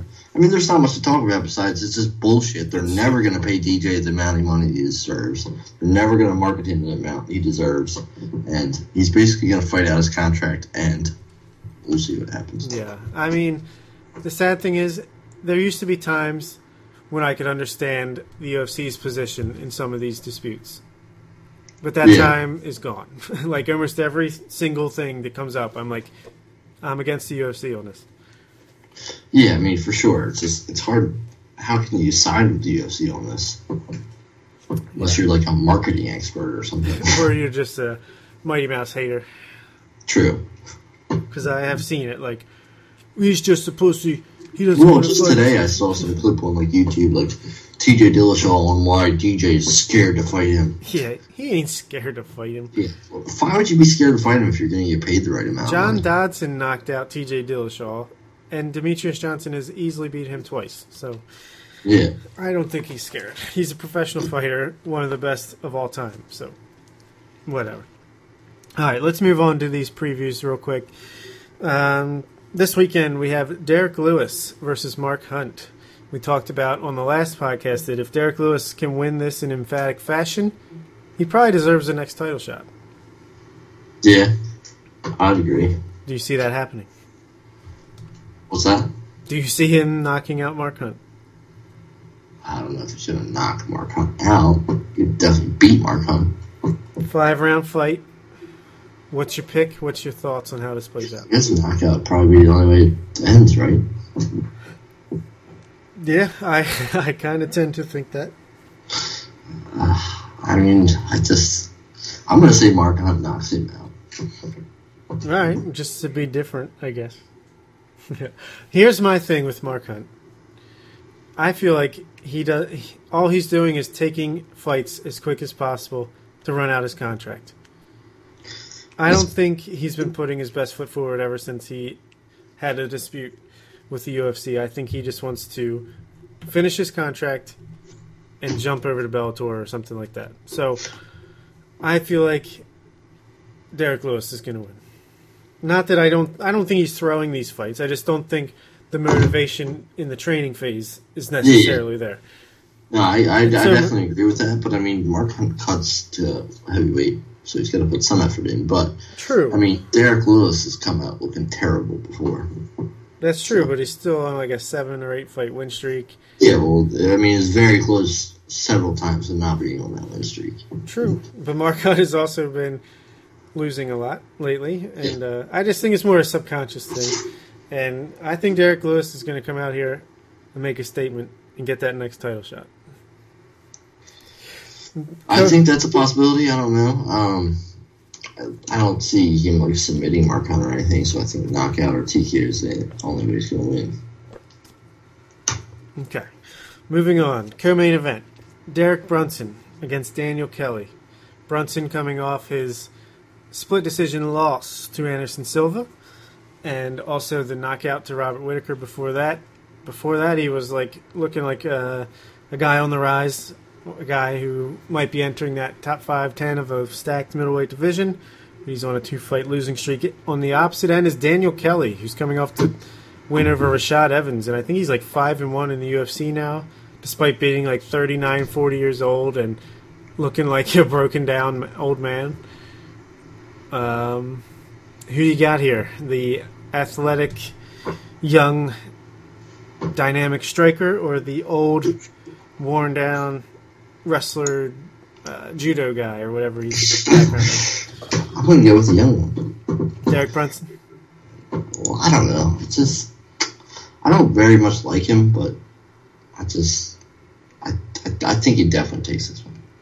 Yeah, I agree. I mean, Daniel Kelly, he has been impressive with doing with what uh, he's been dealt. Uh, but Rashad Evans is not Derek Brunson. Derek Brunson is like Rashad Evans five years ago. Obviously, maybe not as good as the heights of Rashad Evans was, but as far as just he's not broken down from injuries, he's not on a decline or on his way out. Even he's still pretty much in the prime of his career. So I feel like Brunson gets back on track here. The Cinderella story for Daniel Kelly is put to a close for now. Yeah, I don't think that's that had any chance of lasting. I mean, he got the win over Rashad, but I just don't think it's gonna go any further. Yeah, agreed. The only other fight on this card that I think is any interest at all, as far as like discussing and breaking down, is Tim Elliott versus Ben Nguyen, who was supposed to fight Joseph Benavidez before he tore his ACL. And Tim Elliott steps in again, even despite keep he keeps saying he's going to go up to bantamweight. Again, he's fighting at flyweight. Uh, he's always puts on an entertaining fight. Ben Nguyen is like kind of similar, scrappy guy who's always exciting to watch, and uh, you know he's pretty decent. And the flyweight division, one or two wins, you could get a title shot. Yeah, I mean, definitely. I mean, who knows who's getting the next title shot if DJ's going to stay there forever. So that's wide open, if you ask me. I think um, I, apparently Tim Elliott had a long, hard cut, so I, I don't know if he was going to stay there, but apparently he's staying there. So Yeah, I know. I I got him winning hands down.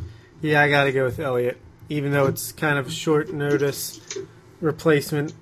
Um, I just feel like he's tough as nails. He he's been seeming really improved since he came back after the Ultimate Fighter. Uh, gave like Demetrious the toughest round in a while.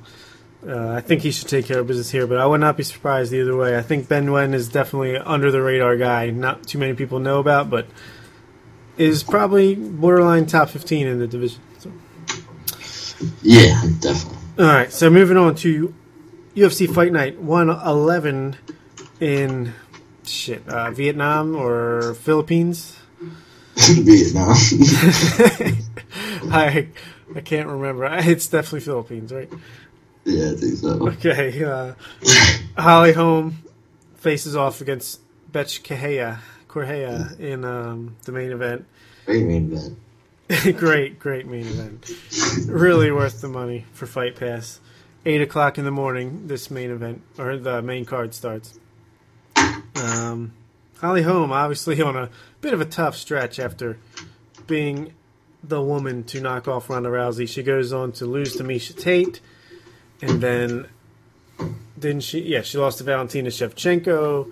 Then she goes up and fights Germaine de Randamie for the featherweight championship and loses that.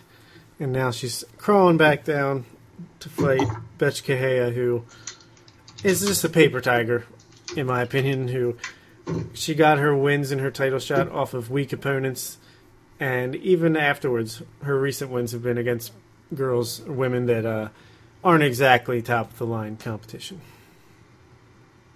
Does Holly Holm get back on track here? I don't know. I mean, if she doesn't, it's probably devastating for her career. Yeah, this is a must win if there's ever been a must win. Yeah, I mean, um, I still don't think they would cut her just because she is a name after what she did. yeah, yeah, she definitely has a heavy name value. But if she loses the Betch, I mean, she's already lost at 145. I don't know what value will be left at 135 if she loses to her. So Drop to the new weight class. yeah, right, drop to 125 or 115. Yeah, I, I don't know if she could drop that much. I don't think she can drop to 125. Yeah, I doubt it. But I think she's going to knock out Correia pretty pretty soundly here. Yeah, I, I think so too. I think Betch is definitely not going to be able to keep up with her and her skill. So I I'm think just super not impressed with Betch. no. I mean, def- she's never shown anything of No. We also have Andre Arlovsky fighting Marcin Tybura. Uh, does Arlovsky get back on track? He's after his little Cinderella story on the come up, come back. He he's kind of slipped again, getting knocked out every other time. Yeah, I don't, I don't know if there's any hype to that. At least he's got name value, but I'll say he gets back on the right track and knocks out Tybura. Knocks him out. Yeah, I'd say he's going to get knocked out because he's got a glass chin. well that's true, but does Tybura have what it takes? Never seen him fight. I have no idea. I've seen him fight. I just can't like recollect exactly his style. But I just I feel like Arlovsky, if he can't beat Marcin Tybura, then go to Bellator. yeah, right. Uh, next up, we have a pretty couple good uh, welterweight battles here, which I feel like are the most interesting fights on this card. Which is not hard, obviously. Colby Covington against Dong Hyun Kim is a pretty cool fight, in my opinion. Covington is on the way up. Uh, young young guy who has great wrestling and is trying to improve his striking. And then Dong Hyun Kim, obviously a mainstay in the division, coming off his win over Tarec Saffiedine. I think that's who it was. Um, he throws bombs, and he's also actually pretty strong wrestler himself. Yeah. What do you think? Yeah, Dong Hyun Kim, I didn't even know he was still in the UFC. really? I really didn't. I thought he was. I thought he got cut. No, he's still doing pretty good. I think he's like four and two in his last six or something like that. I don't know. It's like a toss up. You ask me. I'm gonna go with uh, Kim here. Yeah, yeah. feel I'm like probably- they're right. All right, yeah, I just think their wrestling kind of offsets each other, Yeah, and Covington's striking I don't think is going to be up to par. Even though Kim thinks his striking is better than it actually is, in this case I think it'll be enough. And my fight of the card, the one I want to see, Rafael dos Anjos makes his welterweight debut against Tarec Saffiedine. that's a good one. That's a very good fight. Yeah, I feel like Tarec is way bigger than Rafael. He's definitely taller. Um, he's also pretty technically sound when it comes to his striking game. But yeah.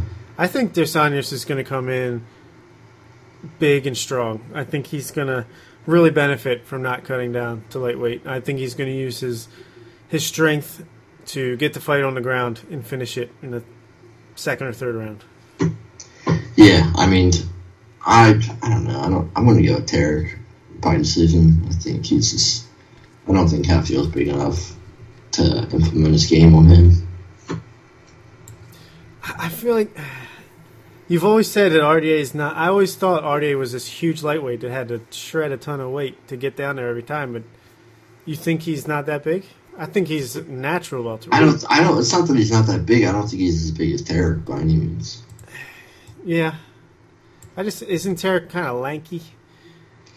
Exactly. Like I, I don't know. Like he's If- not. Maybe he's not skinny and lanky. If he can keep it at keep the fight at length, then He's a big 170. I think. yeah, you could be right. I don't know. I just feel like I am envisioning RDA coming in and just being a beast at welterweight. I think he's going to really get into top five, top seven territory before too Yeah. long. I don't know. I'm high on him. On RDA. Yeah. Why? I just think he he was a beast at lightweight, but he he ran into some pretty incredible talent with uh, Tony Ferguson and uh, well, he got he was easily winning that fight with Eddie Alvarez. He's clearly a better fighter than Alvarez, and he got socked. Yeah. I don't know. I'm still high on him. Yeah, I don't know. I think Terrace is going to be able to nullify him and beat him. All right. Let's move on to Bellator 180, their pay-per-view event.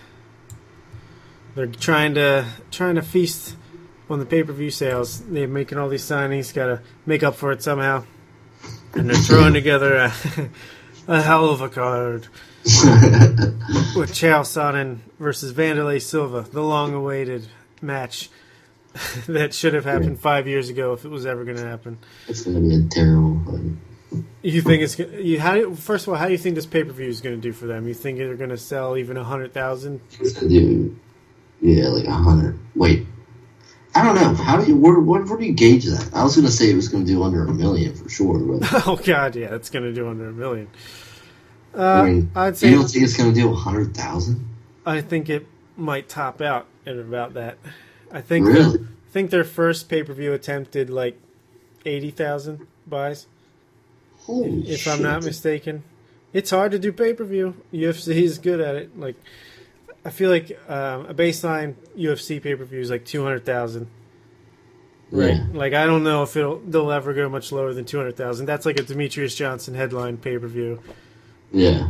and anything over three four hundred thousand is considered pretty darn good. So Wow, that's crazy. uh, I think they'll be happy if they get hundred thousand pay per view buys. I don't know. I don't know. I don't think it's going to do all that great. I just don't think that this is the fight, especially with Sonnen coming off that terrible loss to Tito last time out, and Wanderlei Silva. What name value does he have to casual fans anymore? I don't think any. But who do you think's going to win? I mean, has Silva even fought in forever? No, but Chelsea looked awful in his last fight. He did. That is true. I mean, he looks frail and old when he's not taking steroids. Which he might be taking steroids. True, but it, if well, the fight's in New York. If That doesn't mean anything. that's true, I don't even know why I said that. but uh, if Chael Sonnen had any ability to stand and strike, I would easily pick him to win. Yeah. Just because Silva's jaw was like made of glass or turned into glass, uh, like even five six years ago. Call me crazy. I'm going Wanderlei. That's not that crazy. I feel Uh-huh. like he's going to be the massive underdog. you think so? Yeah. And Chael Sonnen he needs this bad. Like if he loses again, Bellator is going to be like really regretting signing him to what they did. I was blown away when that deal happened. Now it like makes sense to me, but but yeah, I don't know. I think I think Wanderlei's gonna win too. I think he's got much more of a striking basis to go off of. He's been doing it his whole life, pretty much. But Chael is just a fighter who's frail and old when he doesn't take steroids. I just I don't think Chael has anything to offer. His fucking trash his trash talk at this point is stale. I mean, True. I just think master at that back in the day. I think it's the same, but our ex our uh, our perspectives have changed since Conor McGregor came around. yeah. Um, Wanderlei Silva, I just feel like it's going to be like if Chuck Liddell came back to fight now. Like, I just he's going to be an old man in there who's been through so much. But at least the time off, maybe it'll give him enough. I, I just I don't know. I don't see I don't see anything wrong. I don't see any problem with him slugging those punches that he slings like in the Brian Stann fight. He's gonna crack Chael. And Chael can't fight like Brian Stann. True. He's gonna fall and he's gonna it's, it's gonna be over with. I think Wanderlei for sure. All right. Well, let's move on to the long-awaited. We're finally getting it. Fedor Emelianenko versus Matt Mitrione, and this was promised to us as the main event on a free. yeah. Promised to us on free TV. Now you got to pay fifty bucks for it. Um, Fedor's your boy. I feel Yeah. like we already broke this fight down before, but uh, Yeah. w- what do you think nowadays? I still think Fedor's gonna mop the floor with him. Um, I can't long believe as nobody gets kidney stones or their period, they, oh shit! Uh, you're crazy. You are absolutely crazy to think Fedor What? is to dominate, let alone win this fight. I mean, the guy, even though he's on a quote unquote win streak, I mean, the guy just got obliterated by Fabio Maldonado and somehow gifted a win. Like, Fabio almost killed him. And Matt Mitrione is just a, and that's a light heavyweight going up to heavyweight. Matt Mitrione is a big heavyweight. He's got serious power. Now, if he gets taken down, Fedor could win. But I think Mitrione's going to win and win easily. It's just, it just is just Mitrione's not that talented of a fighter to me. True, but his size and strength, and Fedor is not talented anymore. I don't know. I, I just think it's the coin flip. I don't even I would say seventy five percent chance Mitrione You're wins crazy, and wins ugly. dude. Mitch Rooney has folded so quickly before in his career. And then uh, they'll do Fedor versus Roy Roy Nelson in his next match. He's fighting who in his next match? I predict Fedor loses, and then in his second Bellator fight, takes on Roy Nelson, who they signed a couple weeks ago. That'd be a good Big country, and I think I think he could win that one actually. So I yeah, I think good deal. let's I mean, it would be like a dual MMA style, yeah like just throwing big bombs after big bombs. yeah, both guys not fighting smart and Yeah. yeah, perfect. All right, the main event, as far as I'm concerned, is the welterweight championship fight between Douglas Lima and the newly signed Lorenz Larkin. This is actually a legitimately great MMA fight. And um, yeah, I don't know. I haven't seen a ton of Douglas Lima, so I don't really comprehend how talented a guy he is. But I do know Larkin from his time in Strikeforce and then obviously the UFC. And man, he is good. He's good, underrated striker. He's was did very well when he dropped down to welterweight with the UFC. I think he's improving and takes the title here in a nice back and forth fight that I think he'll win a close decision, but a definitive one at that. Yeah, this is big, like, uh, for the Lorenz. I mean, yeah, like you said, I haven't seen much of Douglas Lima either, but this is good. It's a big test for both of them, I feel like. Yeah. Um, see where they both stand. And, Winner gets Rory. yeah, that's true. That's, that's crazy, man. That's really crazy. That's how things have panned out. Yeah, Lorenz Larkin versus Rory MacDonald in Bellator. yeah, that's insane. What do you think? I think, I think, I think Lorenz can take it. All right, cool. We agree there. I think this is a no-brainer. This next one, but it is worth mentioning because it is a title fight. But Michael Chandler is fighting someone named Brent Primus, who I've never heard of until they announced this fight uh, for the lightweight championship. Michael Chandler has rebounded nicely since uh, he had that tough run there for a while. Lost the title to Will Brooks, and just like for a year, a year and a half, was like getting knocked unconscious in every fight, but took some time Yeah. off and came back strong. Beat Benson Henderson, and I feel like a Pitbull brother of late, and I think he'll easily win this fight to maintain his status as king of Bellator. I, I'm just gonna have to agree with you on that. Okay. Next up, actually on the prelims on free TV, a championship fight between Phil Davis and Ryan Bader. Again, this Wow. is Phil Davis versus Ryan Bader in Bellator. The rematch. Yeah, that's like crazy how things have panned. And both top five light heavyweights, as far as I'm concerned, especially with Yeah. Anthony Johnson retired. So, That's crazy that they're not putting that on the pay per view card. There's definitely a stipulation in that that they have to get Spike up.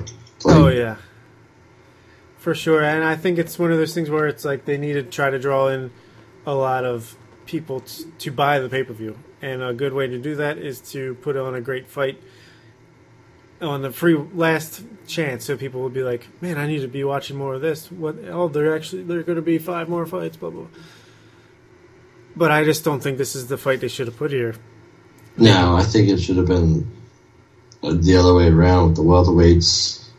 No, actually, that fight needs to be on pay per view because that's such a good fight. I think you put Michael Chandler versus the No Name on the main event just because Chandler's going to look good and he's going to probably be exciting. You know, he's going to knock him out or something in spectacular fashion. I feel like Phil Davis, Ryan Bader is going to be boring. Yeah. Five rounds. It's going to go all five rounds. Tentative. Both guys kind of just trying to point fight, and the wrestling cancels each other out. And I'll say Phil Davis wins on points. Yeah, I mean that's probably yeah, definitely what's going to happen. I think Phil Davis. I don't know. Just he was never a top three UFC welterweight. No. I mean light heavyweight, but um, But he has I- looked really good at Bellator. yeah, yeah, yes, definitely. But I think he definitely wins this fight. Yeah, I've always hated Ryan Bader, Yeah, so I don't know. Couldn't, couldn't I just don't think. I mean, Phil Davis's Phil Davis's wrestling. I think outclasses Ryan Bader's, and that's Ryan Bader's like tool. Yeah, true. He is a tool, and and Davis' striking has been improving. I feel like, but uh, let's move on to Ultimate Fight Night 112 in Oklahoma City. The long-awaited Michael Chiesa versus Kevin Lee. Don't talk about my mama. I'm gonna have to fight it out. The, all the drama from the the press conference, the summer kickoff press conference tour yeah, finally culminates with uh, Kevin Lee and Chiesa. What do you think? I thought that drama was very manufactured. Absolutely. I mean, it was awkward, tough to watch. I mean, from somebody that sees that side of the business, I guess you'd say, not somebody that just takes it at face value, but I thought it was very fake. It sounded bullshit, but I think the fight probably be pretty good. I haven't seen much of Michael. I mean, uh, what's his name? Michael Kevin Lee. Yeah. Um, Kevin Lee, not Michael Lee. Michael Lee is someone else. yeah. But uh I mean I don't know. I think he has uh this is good fighter. I mean he's obviously hasn't gotten to the top echelons, but He's been on a layoff. I feel like he's been injured, or yeah, I feel like he hasn't fought in a year and a half, two years. yeah, yeah. But he's a tough dude in general. But Yeah. uh, I think it's a toss up for me. I'm gonna go with Chiesa just from knowing him. Okay. Um, Chiesa, great fighter. I mean, he was on a nice run there for a while before this layoff. I think who did he lose to? Beneil Dariush maybe before, but he before that. He was on a nice run. Looked like he was going to get in a top ten territory, and then obviously hasn't fought in a while. And I think a win over Kevin Lee would definitely do him some good to get him in the right direction. But Kevin Lee is a talented, talented kid. As much as a lot of people don't like him because he's just like so cocky and talks a lot of trash without really having much to back it up as of yet. But that fight against uh, not Gleison Tibau, uh, Francisco Trinaldo last time out was like really impressive to me. Uh, Yeah. Showed off great. Uh, he was losing that fight until things changed. Trinaldo got a little tired, and Kevin Lee really put him on, put it on him, and finished the fight against a guy who I don't think had ever been finished before, at least very few times. I, I just think Kevin Lee's going to surprise people here and, and win this fight and really make a name for himself coming off of all this. Even if it is manufactured, it does help garner attention to it. So Yeah. I think Kevin Lee is going to be a name people know a lot more after that this event. Very big possibility. Um, this is not too many great fights on this card either. Um, we got Tim Boetsch versus Johnny Hendricks in his second fight up at middleweight since uh, being forced to, to go up there. Coming off his win over Hector Lombard, which actually was pretty impressive. He looked almost like himself a bit again. Tim Boetsch coming off of the loss to Jacare.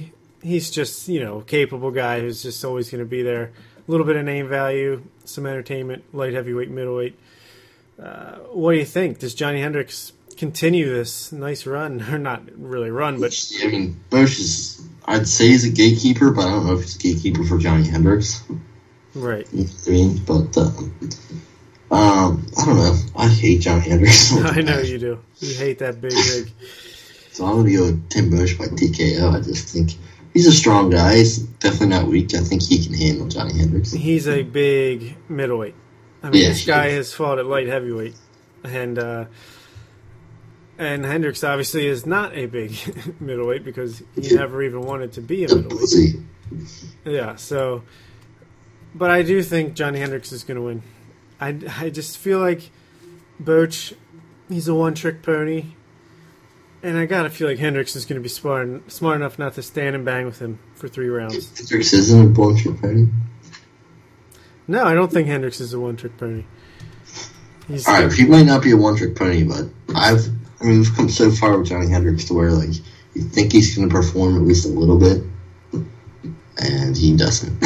True. I feel like the weight cut has to be a lot of that because, again, against Lombard, he came out, had a great game plan, hit him with those knees every time he came in, and yeah, he looked good. yeah. It seemed like the weight cut like consumed Johnny Hendricks. Yeah, big time. Big time. um, yeah, I just think he's a two trick pony. He can he can definitely wrestle you, and if he gets it on the ground, I think he'll he'll take care of business. But it is an interesting fight for sure.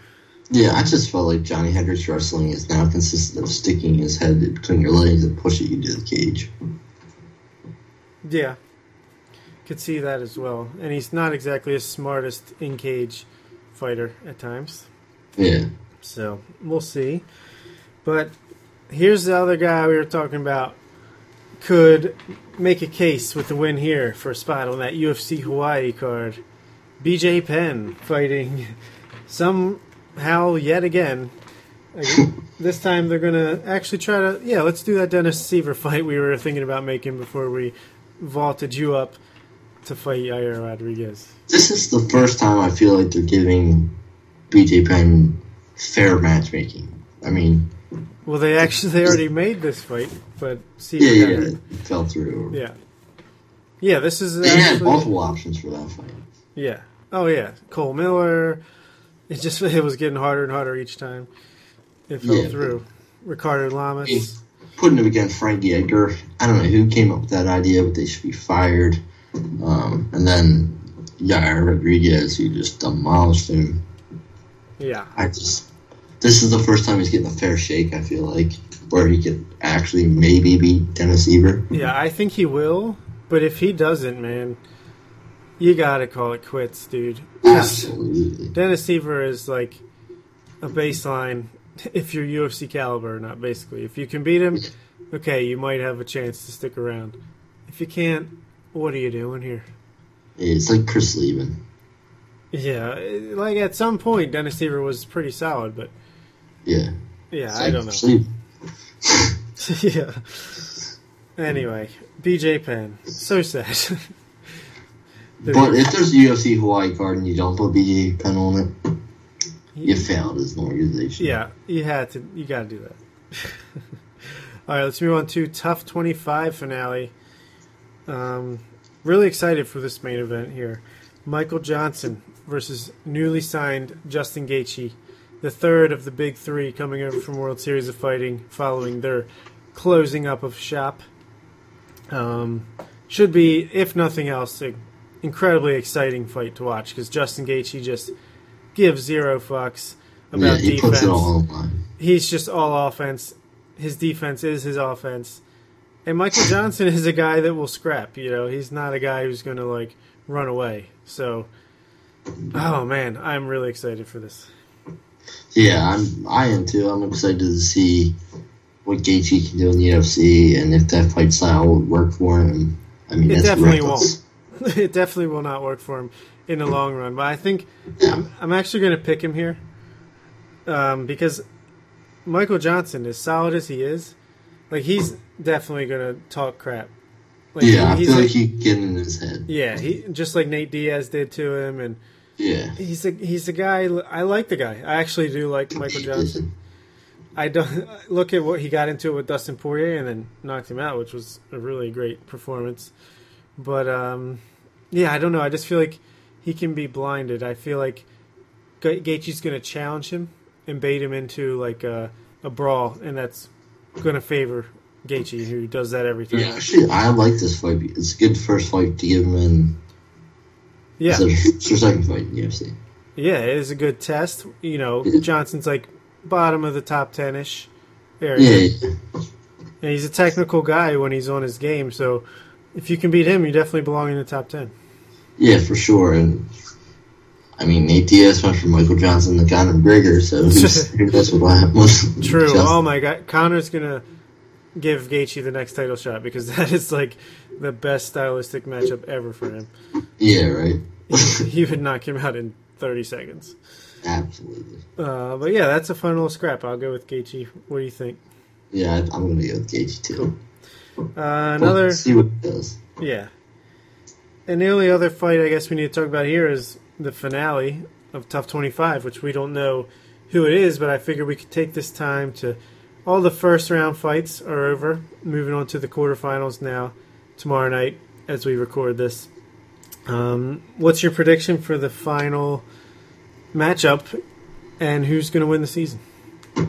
That's a great question because I don't know half the competitors or so. I know. But um, Got to do it, man. you see one UFC fighter in it, James Krause. James Krause. Yeah. He's going to be there. UFC merit, I'm gonna put him through. Yeah, me too. I think he'll be there. Um, you're gonna have to help me out with the rest of them. All right, I think it's going to be James Krause and JT uh, Money. Judd, what is his name?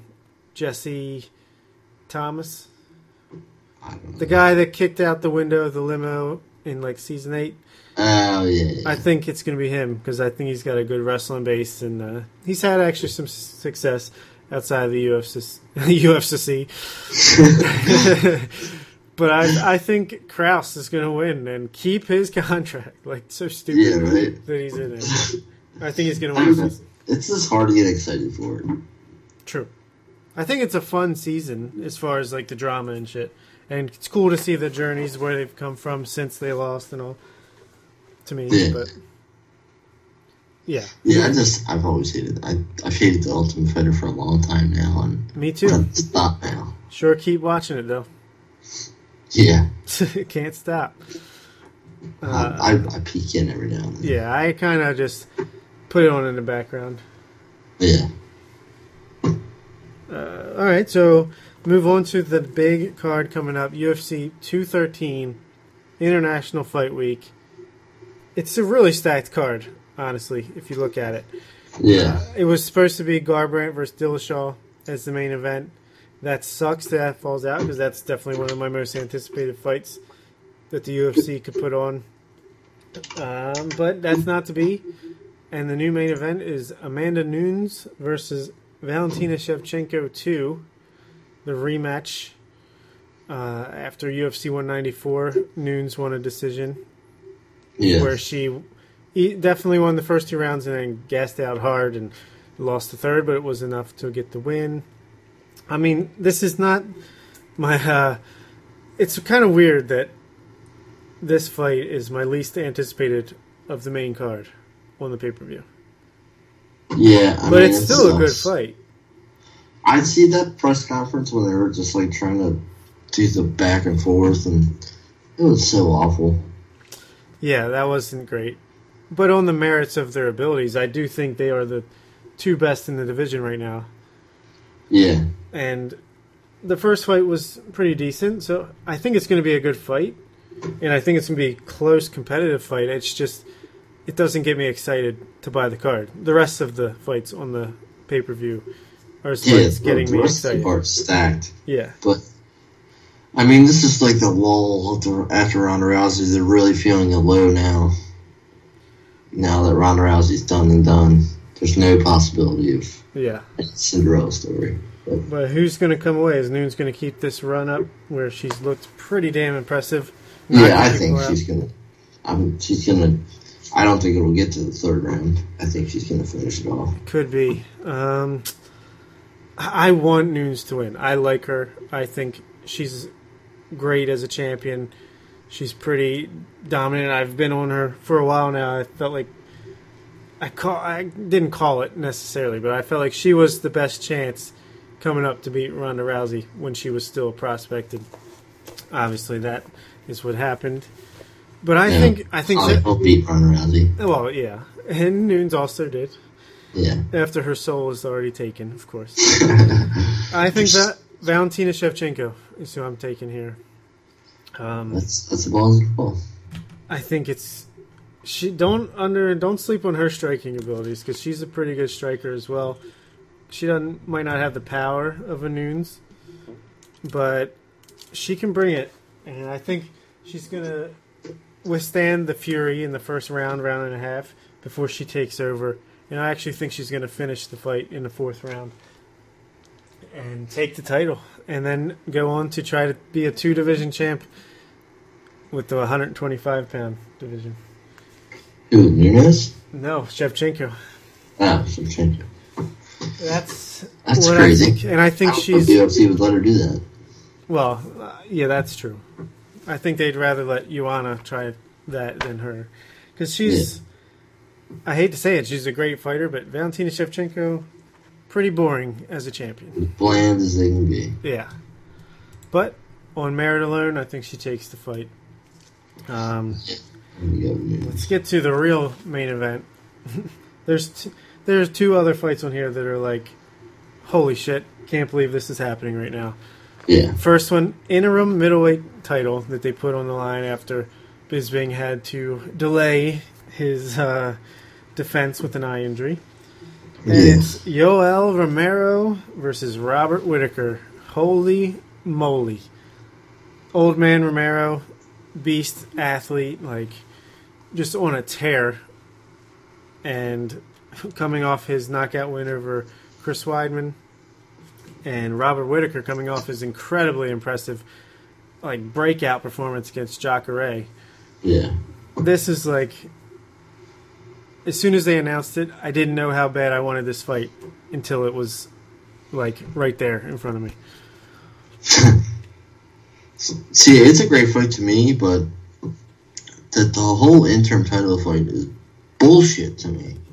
I mean, like, Max Holloway was the interim title holder, and they did that just to sell that pay per view, but they don't even need that here. They have a title fight on the main event. Like, they don't need the middleweight title, interim title. Like, once whoever wins this fight when they fight Michael Bisping, they're not to fucking market it as a unification bout at all.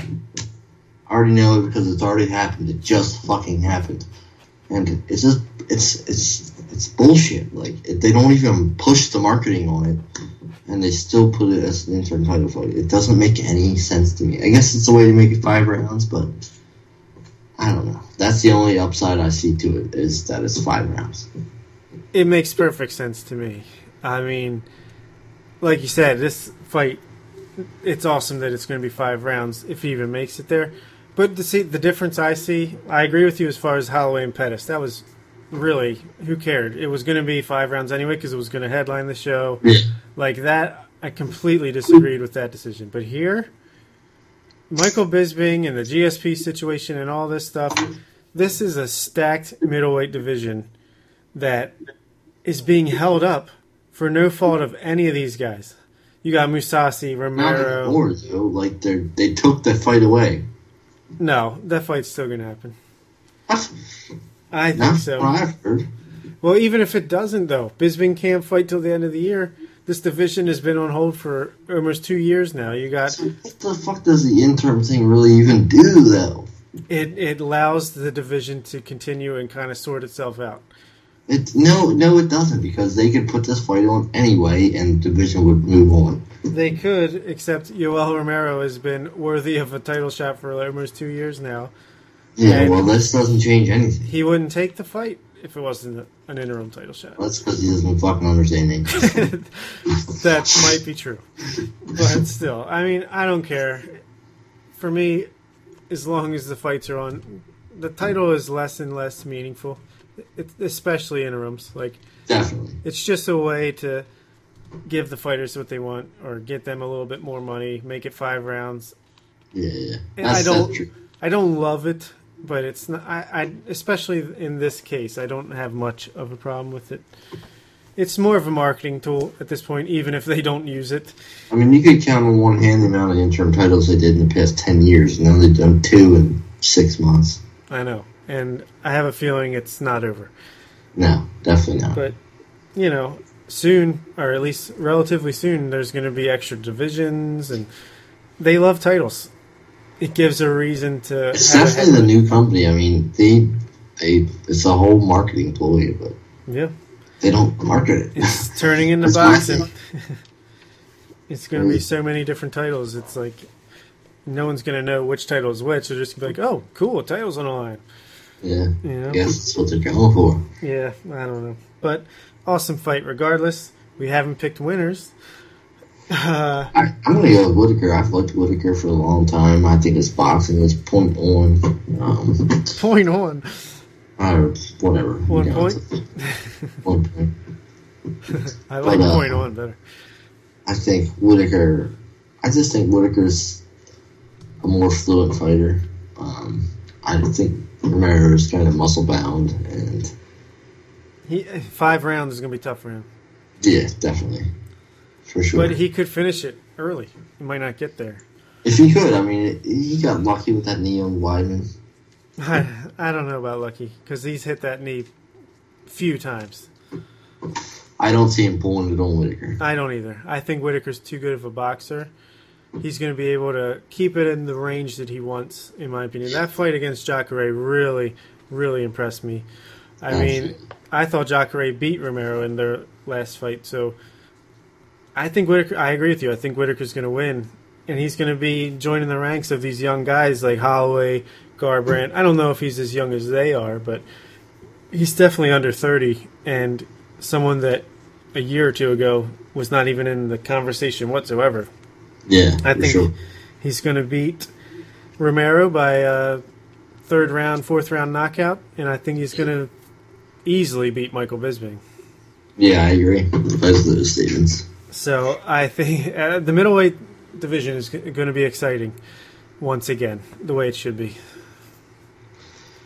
And I mean, I hope so. I mean, what I thought was happening was they called that fight off and GSP was fighting the welterweight title next. yeah, that could be the case. I could definitely see that. I still think they're playing it by ear. Dana White can say whatever he wants unless there's an official announcement. Who Doesn't mean shit. Yeah, it doesn't mean anything. So I think I think they're going to keep their options open for the most part. Whatever can sell them the most pay per views on a given second. Yeah, definitely. Third from the top, another one that I've been clamoring for since they first announced it with UFC 205 in, in Madison Square Garden.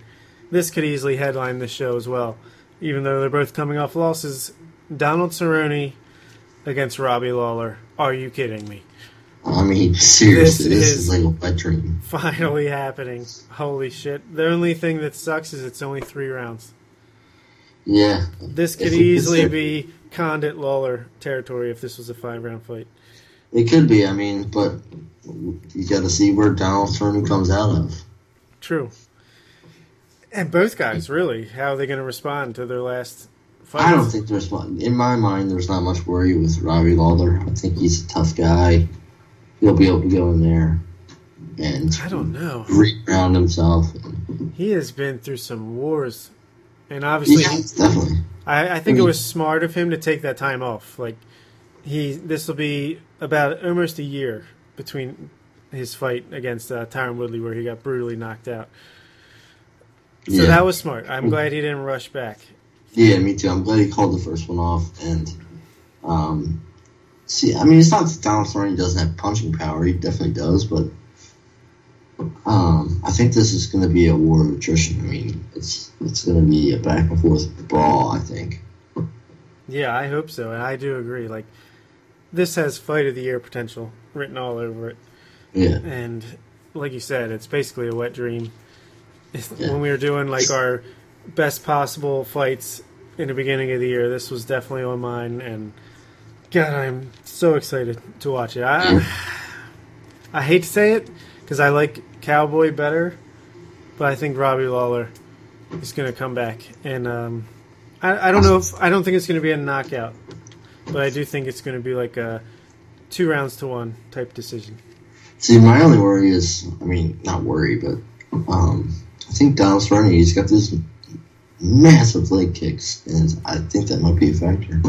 It could. I mean, I'll be rooting for Cowboy in this.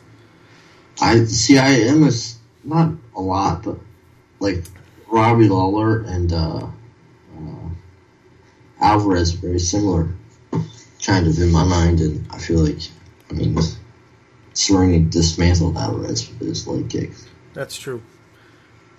My only thing, the thing with this fight for me is like, I don't want to see either one of these guys lose.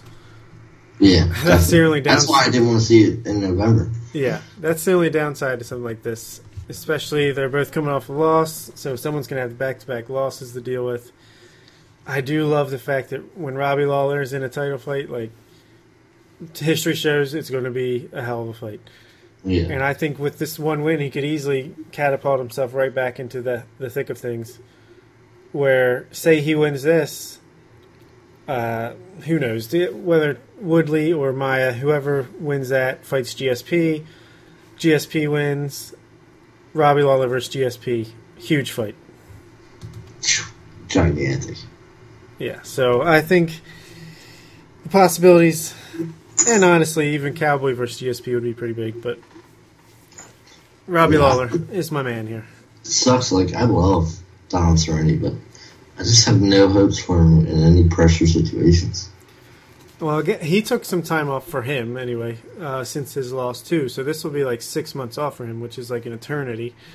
Yeah, So hopefully that helps him out because his problem is he tries to fight so often that he can't recover from the damage he's taken in the last fight, and eventually you're going to have a bad night, which Yeah. happens seems to happen to him like every fifth or sixth time out. So or every title fight. True. he's Or a choke artist. Choke artist. Yeah, But uh, yeah, so that's awesome. It done fun don't stop there though, because you got Alistair Overeem versus Fabricio Werdum, part three. it's part three. Yeah, they fought twice before. I think the series. Ah, shit. I should look it up, but I, I think it's tied at one apiece. But I could it could be Overeem that won both fights. But at this point, I think you got to favor Fabricio Werdum. The guy's You think so? really evolved over uh, over the last five or so years into Yeah. a complete fighter, and Overeem's kind of diminished as far as um, his physique, and he's been getting knocked out a little bit. He's been knocked out like eight times. yeah, it's pretty crazy. yeah, so he beat Fabricio Werdum at Strikeforce in June 2011 by unanimous decision. Other than the heavyweight tournament.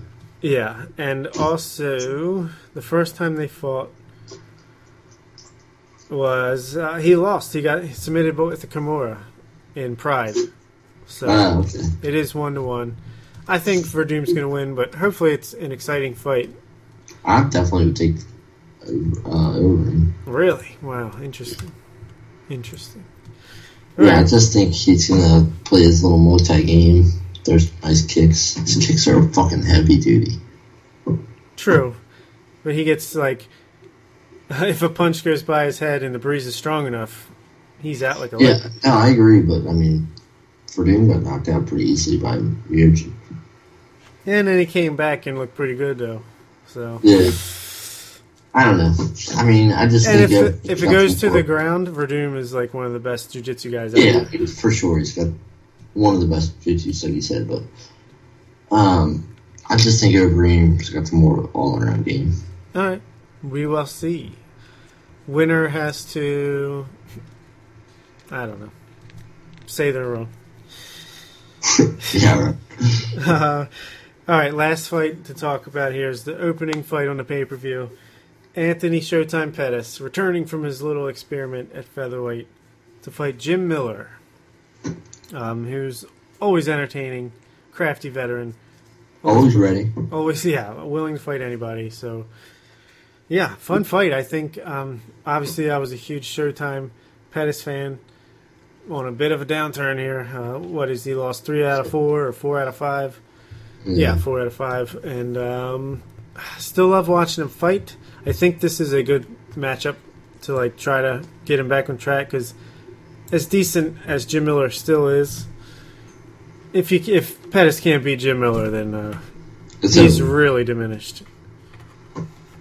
Name another fighter that'll lose four out of five and not get caught, let alone get this fight on the pay per view. I could name some, but I see your point at the same time. It's crazy. So if he loses this fight, it's over. You think so? I, I still don't think so. It's over. They're not going to let someone like Anthony Pettis go to Bellator. They're just not going to Why? let I mean, his his relevant. He's had some relevant for years. At this point, Yeah, he went from champion to like insignificant real fast. yeah. For a while there, it seemed like he was going to be the hotshot young guy. He's just- one- still the only UFC fighter to be on Wheaties box. Yeah. But at the same time, if he goes to Bellator, he's champion in an instant. Oh yeah, You know? So, like, even Michael Chandler, as good as he is, like, stylistically, Pettis takes him out. Yeah, definitely. So, I don't know. I just think lightweight is a freaking shark tank of a division where so many good fighters, and it's all about matchups. And I think Showtime gets back on track here. Looks good doing it. Takes out Jim Miller in an entertaining scrap. I agree. I agree with that. All right. Well, that'll do it for us on this episode of the Red Belt Report. Stay tuned for later in the week when we discuss Get Out on the Redbox Report if you're interested in following us along there. Follow us. Or maybe theme. Yeah, top five horror movies. Send them in. Hope it'll be too late because we're recording it right now. Follow us on Twitter at Red Belt Report. I'm personally on Twitter at the Oriole Report. I'm at Brooks Phelan. That's B R O O K S P H E L A N for those who can't read the show notes. And subscribe to the podcast on iTunes. Give us a follow on YouTube and uh, stay tuned for the next episode.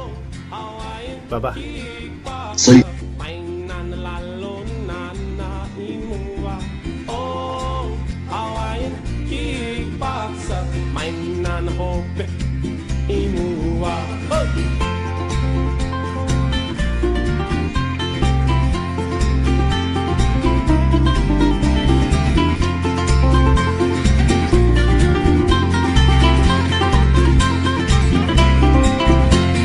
Strong and the brave gathered in a circle, making ready for the session.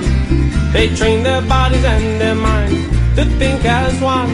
That's how you make Hawaiian kickboxer. Oh, Hawaiian kickboxer. Mine and la lo na na imua. Oh, Hawaiian kickboxer. Mine and hope.